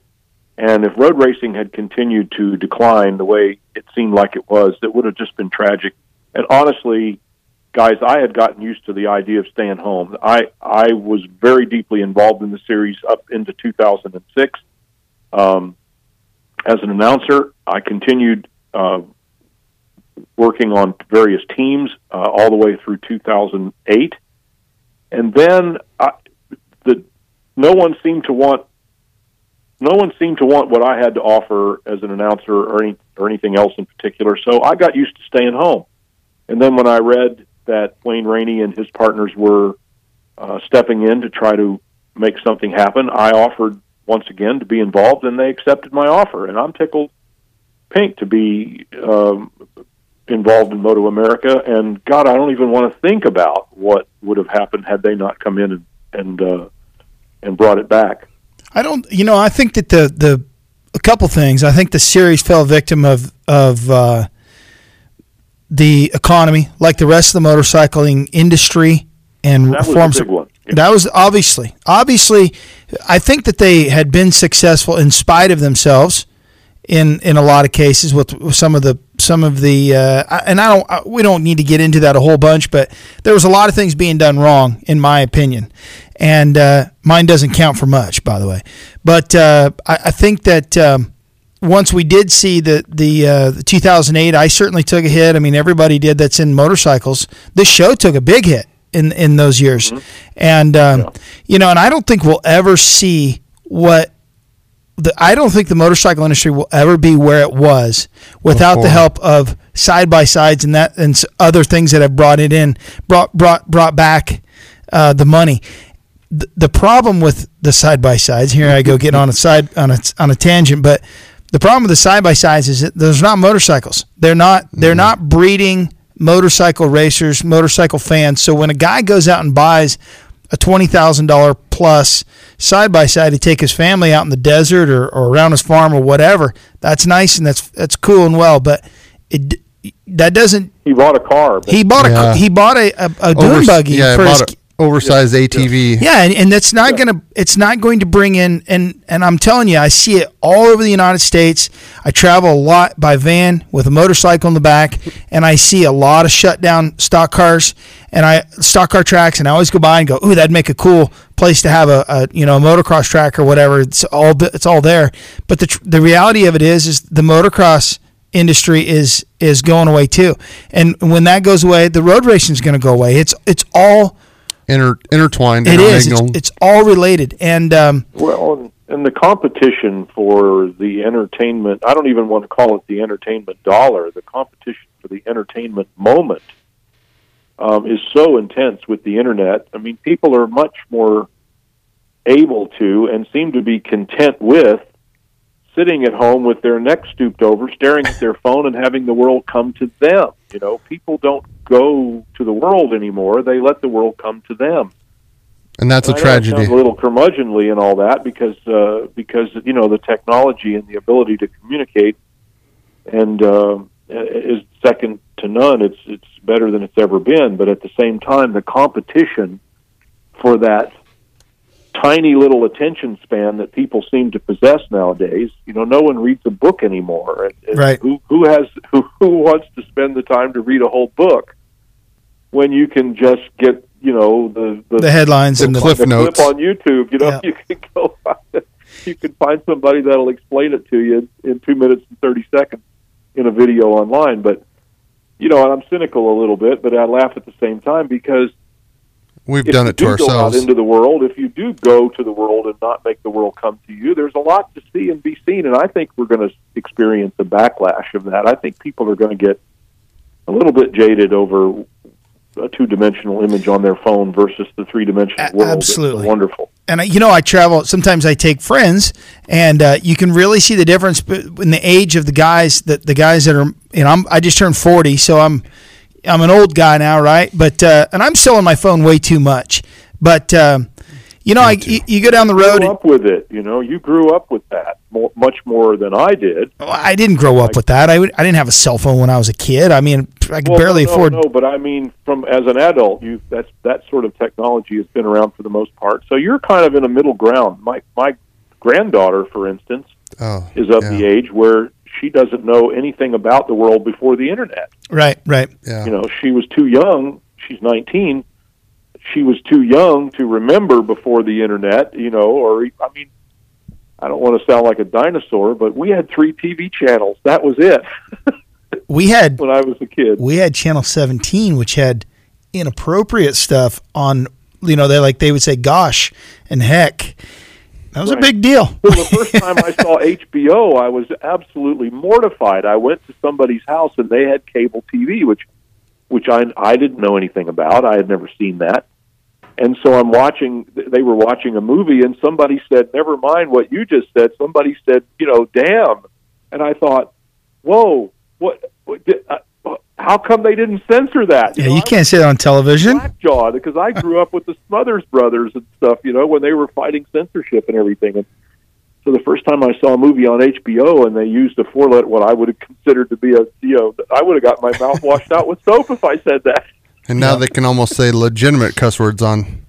Oh, no, they do. Yeah, they do on regular channels. They yeah. they say stuff that, and it's of course, and, and this yeah, desensitized to it even, and. uh Uh, you know, it's it's it's part of the culture now. It's it's it's on. It's in music. It's it's uh, you know, urban poetry is is no no holds barred with the uh, with with there's no language restrictions on on things nowadays or, or what we used to consider offensive. And, and and my opinion is that being offended is a choice.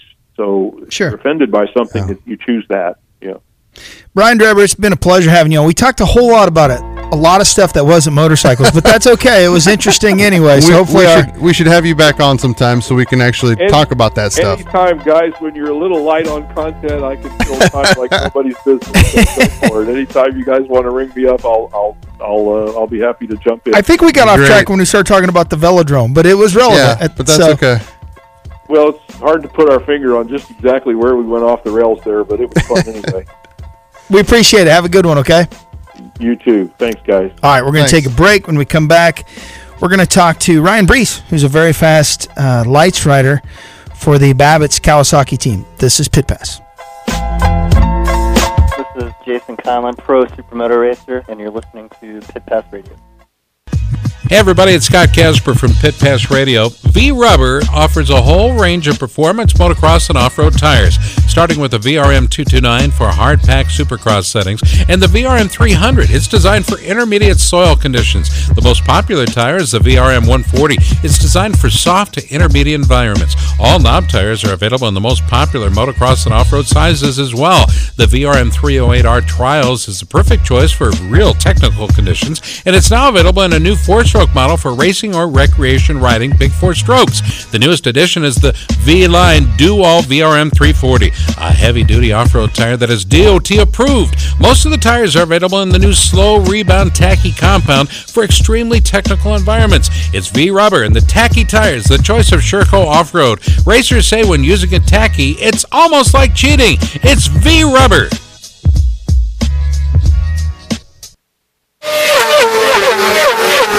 With no speed limits, no tickets, and no left-turning minivans, Track Addicts Track Days allows you to experience the performance of your sport bike in a safe and fun environment. Track Addicts Track Days offers a variety of programs, ranging from their new rider school to their advanced group sessions for experienced track riders. Get all the details at track addicts dot com. That's track addicts dot com. Or call Ducati Omaha at four oh two, four oh eight, four four zero zero. Learn to ride your sport bike the way it was meant to be ridden with Track Addicts Track Days.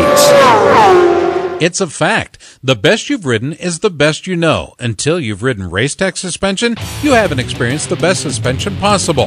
Racetech is the science of suspension for A T V and U T Vs, motocross, freestyle, and stunning, off-road, supermoto, road race, sport bikes, cruisers, touring, and vintage bikes, as well as adventure riding. With gold valve kits to upgrade your stock forks and shocks and our G three S Custom Series shocks, you too can have the Racetech suspension advantage, and it's all made in the U S A. For more information about Racetech products and applications, visit our website at racetech dot com. America's Motor Racing Talk Show, Pit Pass Motor Racing Weekly, comes your way each Sunday morning from eight to ten, right here on Des Moines Sports Station, fourteen sixty K X N O.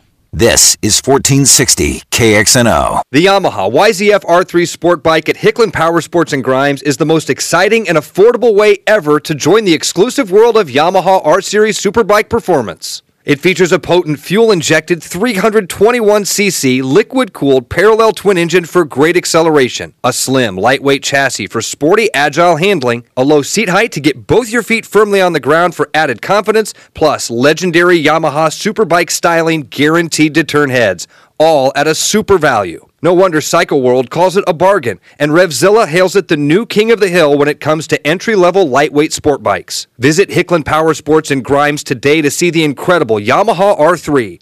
And for more information, visit Yamaha Motorsports dot com. Dress properly for your ride with a helmet, eye protection, long-sleeve shirt, long pants, gloves, and boots. Do not drink and ride. It's illegal and dangerous. Don't wait another minute for that new dream home you've always wanted. I'm Tony Wink for Jack Daly on Construction. For sixty-six years, the De Leon family has been building custom homes, existing home remodeling, and adding on for customers across central Iowa. The De Leons will offer you one-on-one attention that the big builders simply can't. They'll walk you through the process so you'll get the home that you want. Jack works well with your plans or can show you from his library of over twelve hundred house plans and make your dreams a reality. Call the De Leons at five one five, three two one, five two two five. Tell them you heard about them on Pit Pass Radio and receive five percent off the price. Jack De Leon Construction, serving Iowa since nineteen forty-six. Kevin Schwartz here, nineteen ninety-three five hundred c c world champion. You're listening to Pit Pass Radio. All right, welcome back to the show. This is Pit Pass Motor Racing Weekly. I am your host, Tony Wink. Scott Casper has stepped out of the building. Roman Avila, our producers, Jack and Leanne De Leon, and contributors Chris Bishop and Tommy Boy Halverson. Tommy Boy is on his way to V I R with uh, Kinzer Naylor, who is racing in the super sport class and was a no-show for our show. So mm. it happens. I'm sure that uh, he was busy loading the van. I don't know what he would be doing. In-depth conversation with Tommy Boy. I mean, could be. They could be. Who knows? All right. Uh, our next guest is um, racing for the Babbitt's Monster Energy Kawasaki team. He's he's leading the Lights Championship, and uh, his name is Ryan Brees for the first time on our radio program. Ryan, welcome to Pit Pass. Hey guys, how you guys doing? We're doing good, man. How's the season going? Sounds like you're you're doing pretty well. Yeah, I stepped in like mid-season, and it's been going good. Like, have a few little get-offs here and there, but nothing too crazy, and just trying to seal the deal next weekend. Yeah, so um, your your uh, um, mid-season, how does that happen, and, and you still do so well? So they have the East and West uh, championship for the Lights class, and then the Premier class goes all year. So um, I was able to step in right when the West started. I just finished up uh, San Diego Supercross with my with the Rockwell Racing Supercross team, and then um, just uh, jumped over there. So it's been good. This weekend is is it is is it this weekend? The final race? Yeah, yeah, Vegas. So the yeah. Vegas is this. Yeah, I've been in uh, Cabo. I beg your pardon. Um, this weekend is, is a big weekend for everybody. I know, I know a lot of fans, a lot of industry people. Um, it's smart that Feld puts it in the same town. Um, you're going to be in Orleans Arena, and uh, it'll be Friday, right? You race Friday, and then the Supercross is Saturday, and then they have the amateur day on Sunday. Um, yeah. It'll be a full house, I'm sure. Did any uh, you got any problems racing in front of that many people? I'm, I mean, I would imagine you're getting used to it by now. Yeah, it, it hasn't been a, a huge factor, other than we can hear them, you know, when something uh, crazy happens. But no, I think it'll it'll be good. So you're in the lead, and you can hear people like screaming. You're like, "Well, you're so close. What happened? What just happened?" Yeah, yeah. It's, it's uh, like towards the mid pack, stuff starts getting crazy, crazy guys going sideways and whatnot. It's so tight in there, so you never know what happens. So Ryan, you let's talk about last weekend. Um, Reno uh, seemed to go pretty well. Yeah, yeah, it was solid, solid night after what had happened. I don't know if you guys had seen anything what had happened before, but um, there was a gnarly casualty that happened. But um, yeah, I won the night in the lights class, and then uh, just kind of putted around in the arena cross class. Wasn't feeling too good, but it was solid. There was a what? What did you say? A gnarly casualty? yeah, yeah. In practice, actually, I had got whiskey throttle right before the finish line. oh, I think I heard. Of, I heard about this. Yeah, I had to bail off the bike. Midair or before it, it left flight? Midair. Oh boy. Well, you know. Yeah, kind of like a Chad Reed Millville. You know what? I did Chatapult. see it. I yeah. saw a video of this yeah. somewhere online. Was yeah, it went viral. Moto fails. Yes. Or something. M X fails. Did you, was it kind of like the Pike get off in Atlanta type of exactly thing? Exactly like it. Yeah. Yep. Did you get up and start flexing like he did? I have, I have, do not have the willpower like that, man. It's savage. Yeah. So. Uh, That's, that was scary, I would imagine. Yeah.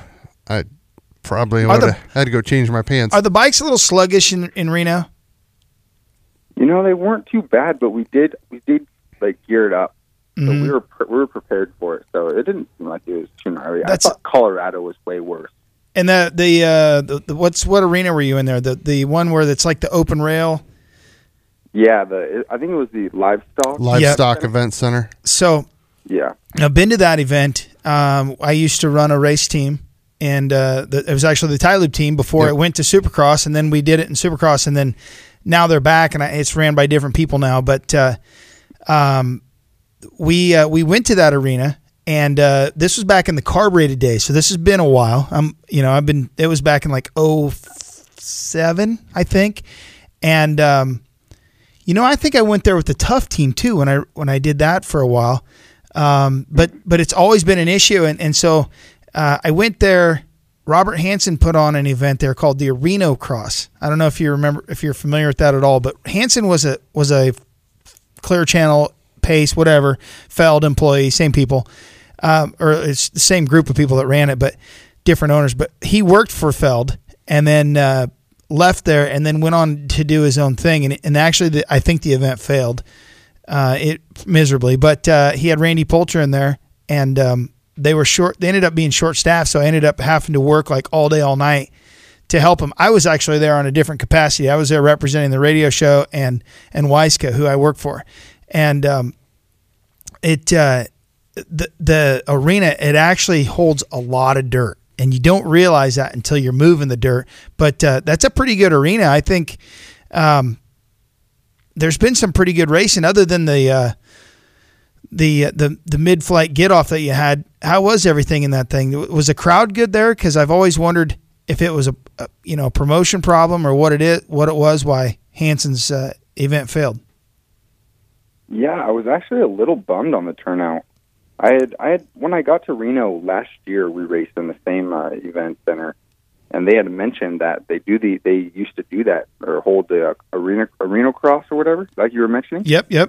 But But, um, yeah, not a lot of people showed up. I was bummed about that. When I when I got into the airport and was heading to the track or arena, I was kind of looking to see if they do promote it, any signs or anything. I saw nothing along the way. And even Josh Woods, the my G P S manager, he was like talking about it, but we saw nothing. So I think it's, it's more like publicity. They're not getting the word out there for the event, you know. So um, that was that was a little bummer. Okay, here's the next question. We've and we've asked everybody, and everybody denies it. um, I had Lindsay on, and we, we talked about it, and she said, I, you know, I don't know. Yeah. Uh, is Arena Cross going to continue next year? Uh, so I, in the pit, I hear that it is no longer going to happen. Will you guys race I, Friday nights of Supercross, or or what, or Sunday? I'm kind, I'm thinking they're transitioning over Sunday. Don't know for one hundred percent, but that is just the word that I'm hearing. Mm-hmm. So they do an amateur day, and then you guys race too, or or yes, yep, same with the amateurs. Hmm. What are your thoughts on that? I don't know. I don't know if that's really going to bring in too many people, because it's the day after Supercross. Everyone's going to want to go home. Not going to be hungover. You know, they're going to be hungover. And oh, here we go. Sunday. Spoken like a true yeah. arena crosser. Yeah. I love it. You know what I mean? Like, I kind of get to kick back, because I'm not in the ceremonies or anything, but I kick back and see all the all the fellows that are sitting there watching all the guys. And, man, they toss back. Let me tell you. Oh, that's oh, the deal, yeah. man. It's a party, and and but but also there's plenty of guys that are watching it, and they're just chomping at the bit to get down on that track, you know, which is a, a melted down version of it, obviously. But um, the next day, I, I, it'll it'll definitely work. And, and if you want proof, look at Amateur Day at Arena Cross. In, in certain markets, it's humongous. And if you draw that many people, and they can watch twice the racing, yeah, they can, and they can go and they can watch. Uh, uh, Uh, Eli Tomac, Marvin Muskin, and then the next day they can ride their motorcycle and move in and, and get their three laps, you know, wait nineteen hours yeah. to get three laps. There's plenty of people lined up to do that. The bummer for, I think, for the sport is all the markets, Rockford and, and, and uh, you know, just bad sm- example because you guys aren't in Rockford anymore. Smaller, but, smaller markets. You know, uh, Greensboro and Madison and, you know, and, and Denver even and Wichita and all the, the places that you've been over this this past season, they're not going to, you know, there's going to be no racing. And I don't know if that opens the door for a Nitro or the Kicker Arena Cross or one of those guys to come in, but I don't think they have the, the wherewithal that Feld has. Obviously, it's not making enough money or they would continue, but I, I, I do not think it's good for the sport, personally. Yeah, I, I somewhat agree for sure. Yeah, it's not it's not good, but I hope I hope it plans out, and Sunday is the hit. That brings a lot of attention. That would be cool. As long as there's guys that can make a living doing it, you know, and if it's just an amateur thing, obviously you're all you're going to get is enthusiasts like us. But uh, guys, you know, like the Gavin Face and the, and the Ryan Breeses and those guys, um, you know, it's it's uh, Chris Blose. Chris Blose. Um, yeah. It's like they've had some pretty good racing in the premier class too. Yeah, it's been heavy all year. I've been kind of, I've been running. Uh, You've been running both, haven't you? Yeah, running both, and then just kind of battling top five area. Not really with Blost or Hayes. I think Blost is on another level, to be honest with you. Yeah. And, uh, if if Gavin hadn't been hurt, do you think they'd be back and forth, or do you think one would be better than the other? Yeah, I think they'd be back and forth. Yeah, I do too. You could you could tell Blost just wants it every single time he's on the bike. He's just going ham. Yeah. Well, you've got you've got to get her done May May fourth. Good luck to you. Yeah, I appreciate it. Thanks for having me on and everything, guys. Thanks, yeah, Ryan. It's been fun. All right. You want to thank any of your sponsors, Ryan? Let's take them off hold, Jack. You want to thank any of your sponsors before we cut you loose? Yeah, yeah, for sure. I want to I want to thank the G P F Babbitt Monster Energy team and uh, Denny Bartz, Josh Wood, Ray and his whole family, and everyone everyone else along the list. Thanks, guys. Appreciate it. All right, we're going to take a break. When we come back, we're going to talk to a very fast dirt track racer. It's uh, Shani Texter. We'll be right back. This is Pit Pass. Hi, this is Ed Moreland. You're listening to Pit Pass Radio. With the tremendous amount of horsepower and torque created by modern dirt bikes, today's racewear must withstand tremendous forces. It must breathe well, be lightweight and protective, yet still durable. Fly Racing created its Evolution two point oh racewear to fulfill these requirements. Evolution two point oh features the industry's first B O A closure system race pant designed to provide custom comfort, smooth, even closure, no pressure points, and simple one-handed adjustment. Add to that the Evolution two point oh ProFit Advanced Ventilation Jersey and Premium Race Glove, and you have Generation Next racewear, built to withstand the extreme conditions created by the modern dirt bike. For more information, visit fly racing dot com. It's much more than a piston company. Wiseco now offers a full line of quality performance products, including forged pistons, precision forged clutch baskets and hubs, crankshafts, camshafts, forged connecting rods and valves. At Wiseco, we offer accessories for just about any motorcycle, A T V, snowmobile, personal watercraft, outboard marine engine, or automobile on the market today. After seventy years in the business, Wiseco has established a great reputation as a brand that can be trusted to deliver high-quality performance products for power sports enthusiasts and professionals. Wiseco.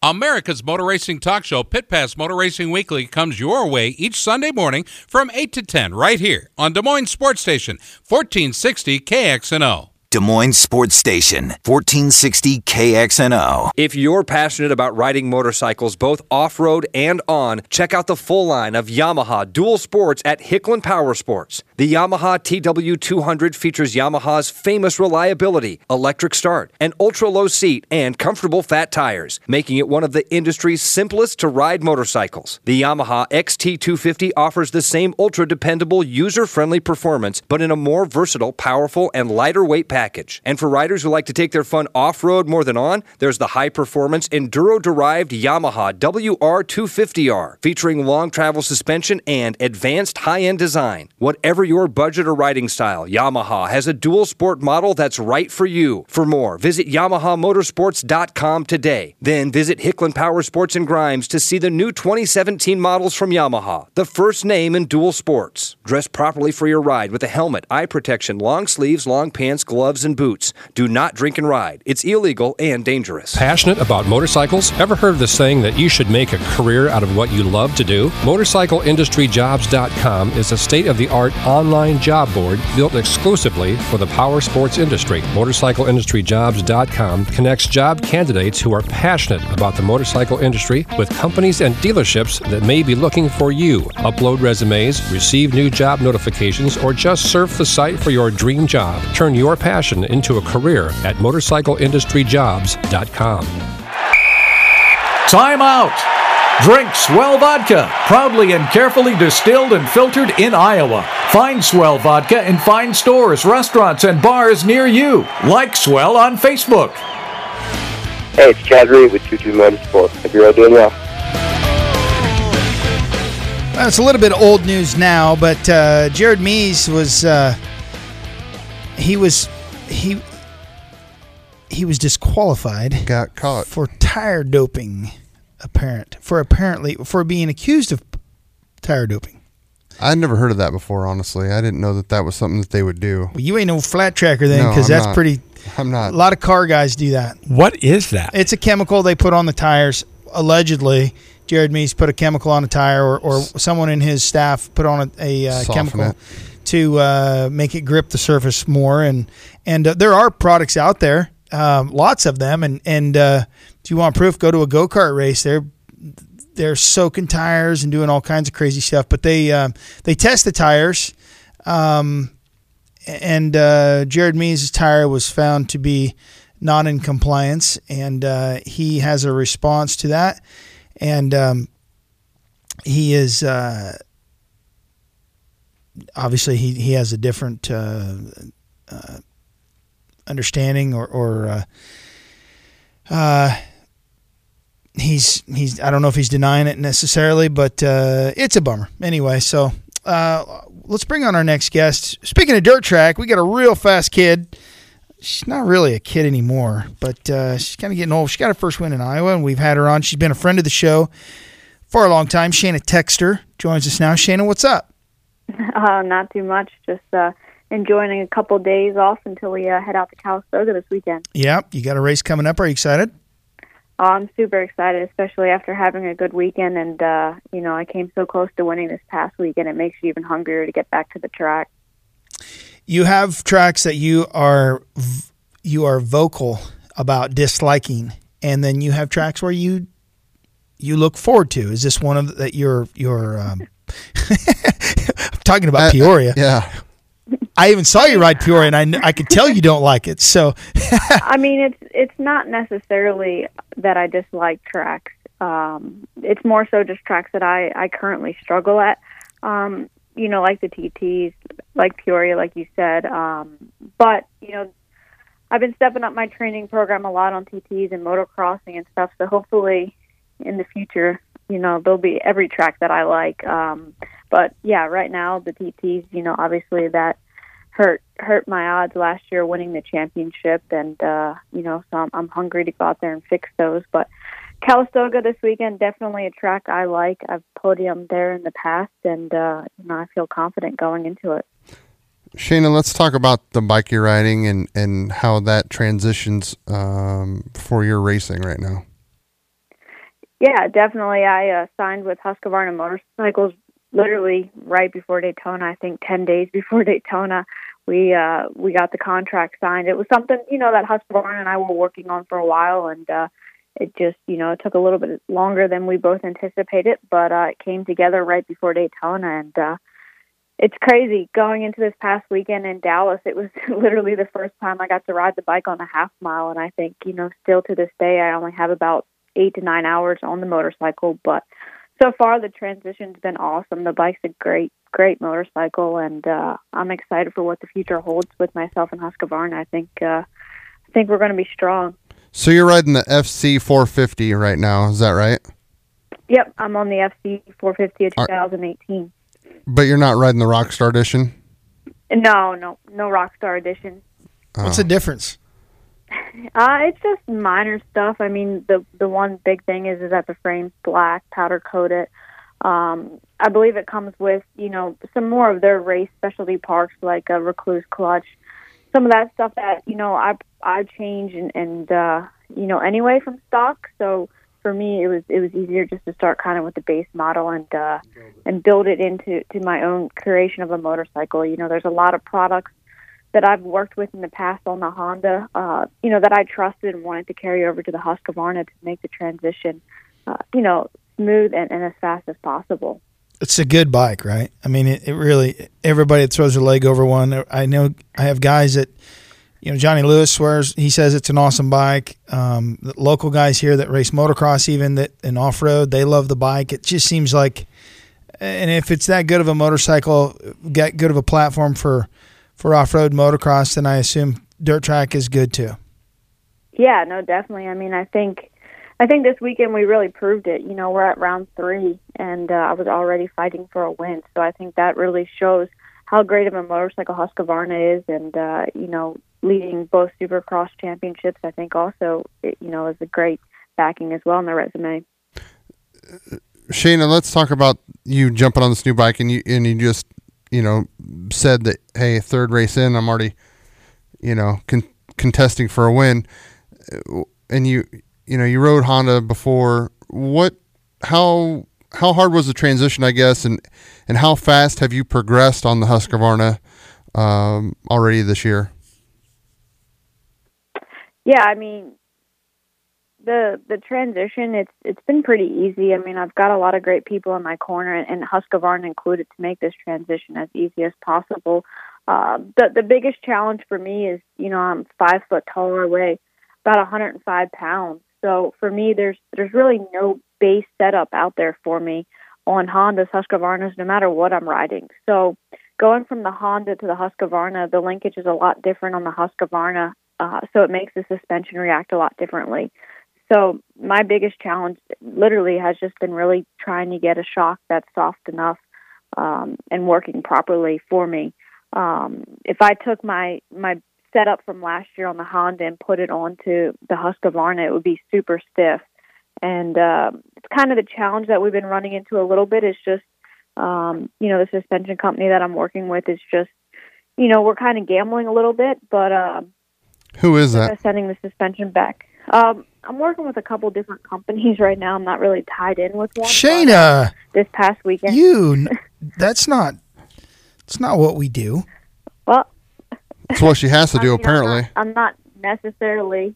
Well, I'm not necessarily sponsored by one in particular. So you need to get with Race Tech. When, when you're buying suspension, you you know you're you can do whatever you want, right? What, yeah, you're just trying to find what works best, and uh, you know, for me, signing so late in the year, I, I kind of had to jump around and, and try and find something quick. Um, so this past weekend, I actually did run a Race Tech uh, shock and fork Um, nice. So it's uh, we're definitely on the right track. It's just taking a little bit of time to, to fine tune it. Just a curiosity, um, are, are you running their are you running the W P style forks still, the the factory setup forks? Or are you running like yeah, were you running I'm the race running tech w, like W P forks and W? Go ahead. Yeah, I'm sorry, you're breaking up. Uh, I'm running the W P forks and shock. Uh, the only difference really from mine is that I've converted my front forks to, uh, to Con- spring. Ah, that's and that's where I was going with this. I was curious of if you run the air fork setup uh, or if you went jump to the conversion. Shana, yeah, we- I don't. I I personally don't like the air forks just because for flat track in particular, just because it's I haven't been able to personally get that consistent feel out of them compared to the springs. Yeah, well, nobody likes them, Shana. So no. Um, what are your your thoughts? uh, I, we talked about this when we came out of break. Jared Mees uh, disqualified. Do you have an opinion on that? I mean, it's it's a it's obviously a touchy subject, especially for me being close friends with the Mees family. That I really don't want to comment on it a whole lot, but, um, you know, I can say that, uh, you know, this past week in A F T, definitely post-tech, uh, you know, they took tire samples, I believe, from the top five in both classes, and they took four samples this weekend to, uh, you know, continue testing and implementing that, that rule. So, uh, you know, it's it's a fair rule with everyone, and, uh, you know, that's all we can ask for is fairness. You know what I say? I say let them do it. I say you you P E Ds and tire doping, and let's just go. And yeah, I mean, I, I personally have never actually tried dope tires, so I don't know the Let me tell you what, kid, they are dope. But, uh, yeah. but uh, personally, you know, I did enjoy the days back when we could t- cut tires and, uh, you know, do that kind of stuff, but I understand cutting costs as well. You know, I think it took uh, the, the cutting the tires and that kind of thing uh, – D- getting away from that, I mean, I think that that uh, I know there's a lot of old timers that it ran off and it just kind of it lost its uh, I don't know, not not necessarily its luster, but they've and I and I'm not saying that it. I don't have a dog in the fight. I don't care either way, but I think I know I hear a lot of grumbling from the old timers that y- you know they they're unhappy with with progress, and I don't know if it's progress or not, but rule changes. Nobody likes change. Yeah, I mean. I mean, that's, that's, that's a funny thing because one of the biggest things in flat track is a lot of the guys, you know, they resist, they don't like change at all until it happens. And then they see it's successful and they're like, oh, wow, you know, we're jumping on that bandwagon. But, uh, you know, for me, it's, it's an exciting time to be a part of American flat track. I've enjoyed, you know, I was kind of around for a little bit at the end when we were kind of nobodies and uh, it's, it's exciting to be a part of it now and, uh, it's popular, that's for sure. Shana, we're out of time, but we appreciate you joining us. Good luck this weekend. No, thank you, guys. Talk soon. All right, we're going to, uh, this is, that's it. That's our show. We want to thank our guest, Shana Texter, uh, arena cross rider Ryan Brees. Big thanks to uh, Mister Mayor Jim Olson of Winterset, Iowa, for uh, jumping on with us there at last minute. Want to thank Chad Swap Pedersen, who joined us, along with Damon Bradshaw, the Beast from the East, and Kyle Wyman's crew chief, Gary Dean. I'm Tony Wink. For Roman Avila, Jack, and Leanne De Leon, thanks for listening. We'll see you next week. May I have your attention, please? Excuse me. Are you listening to me? Thank you. The preceding was an exclusive presentation of Pit Pass Motor Racing Weekly, a division of Pit Pass Radio, L C.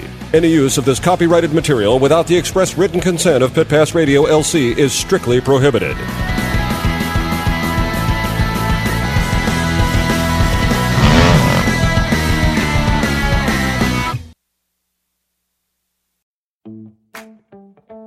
Running should be simple. Just put on your shoes and go. And yet, when you try to learn about how to get better at it, especially as you age, you're confronted with conflicting advice, complicated workouts, and confusing nutrition trends that just won't work for you. On The Planted Runner, I'll share exactly how to run faster, longer, and feel great doing it at any age because you don't have time to waste. I'm Coach Claire Bartholic, and I went from not running at all in my late thirties to finishing a marathon in two fifty-eight at age forty-two, all on a plant-based diet.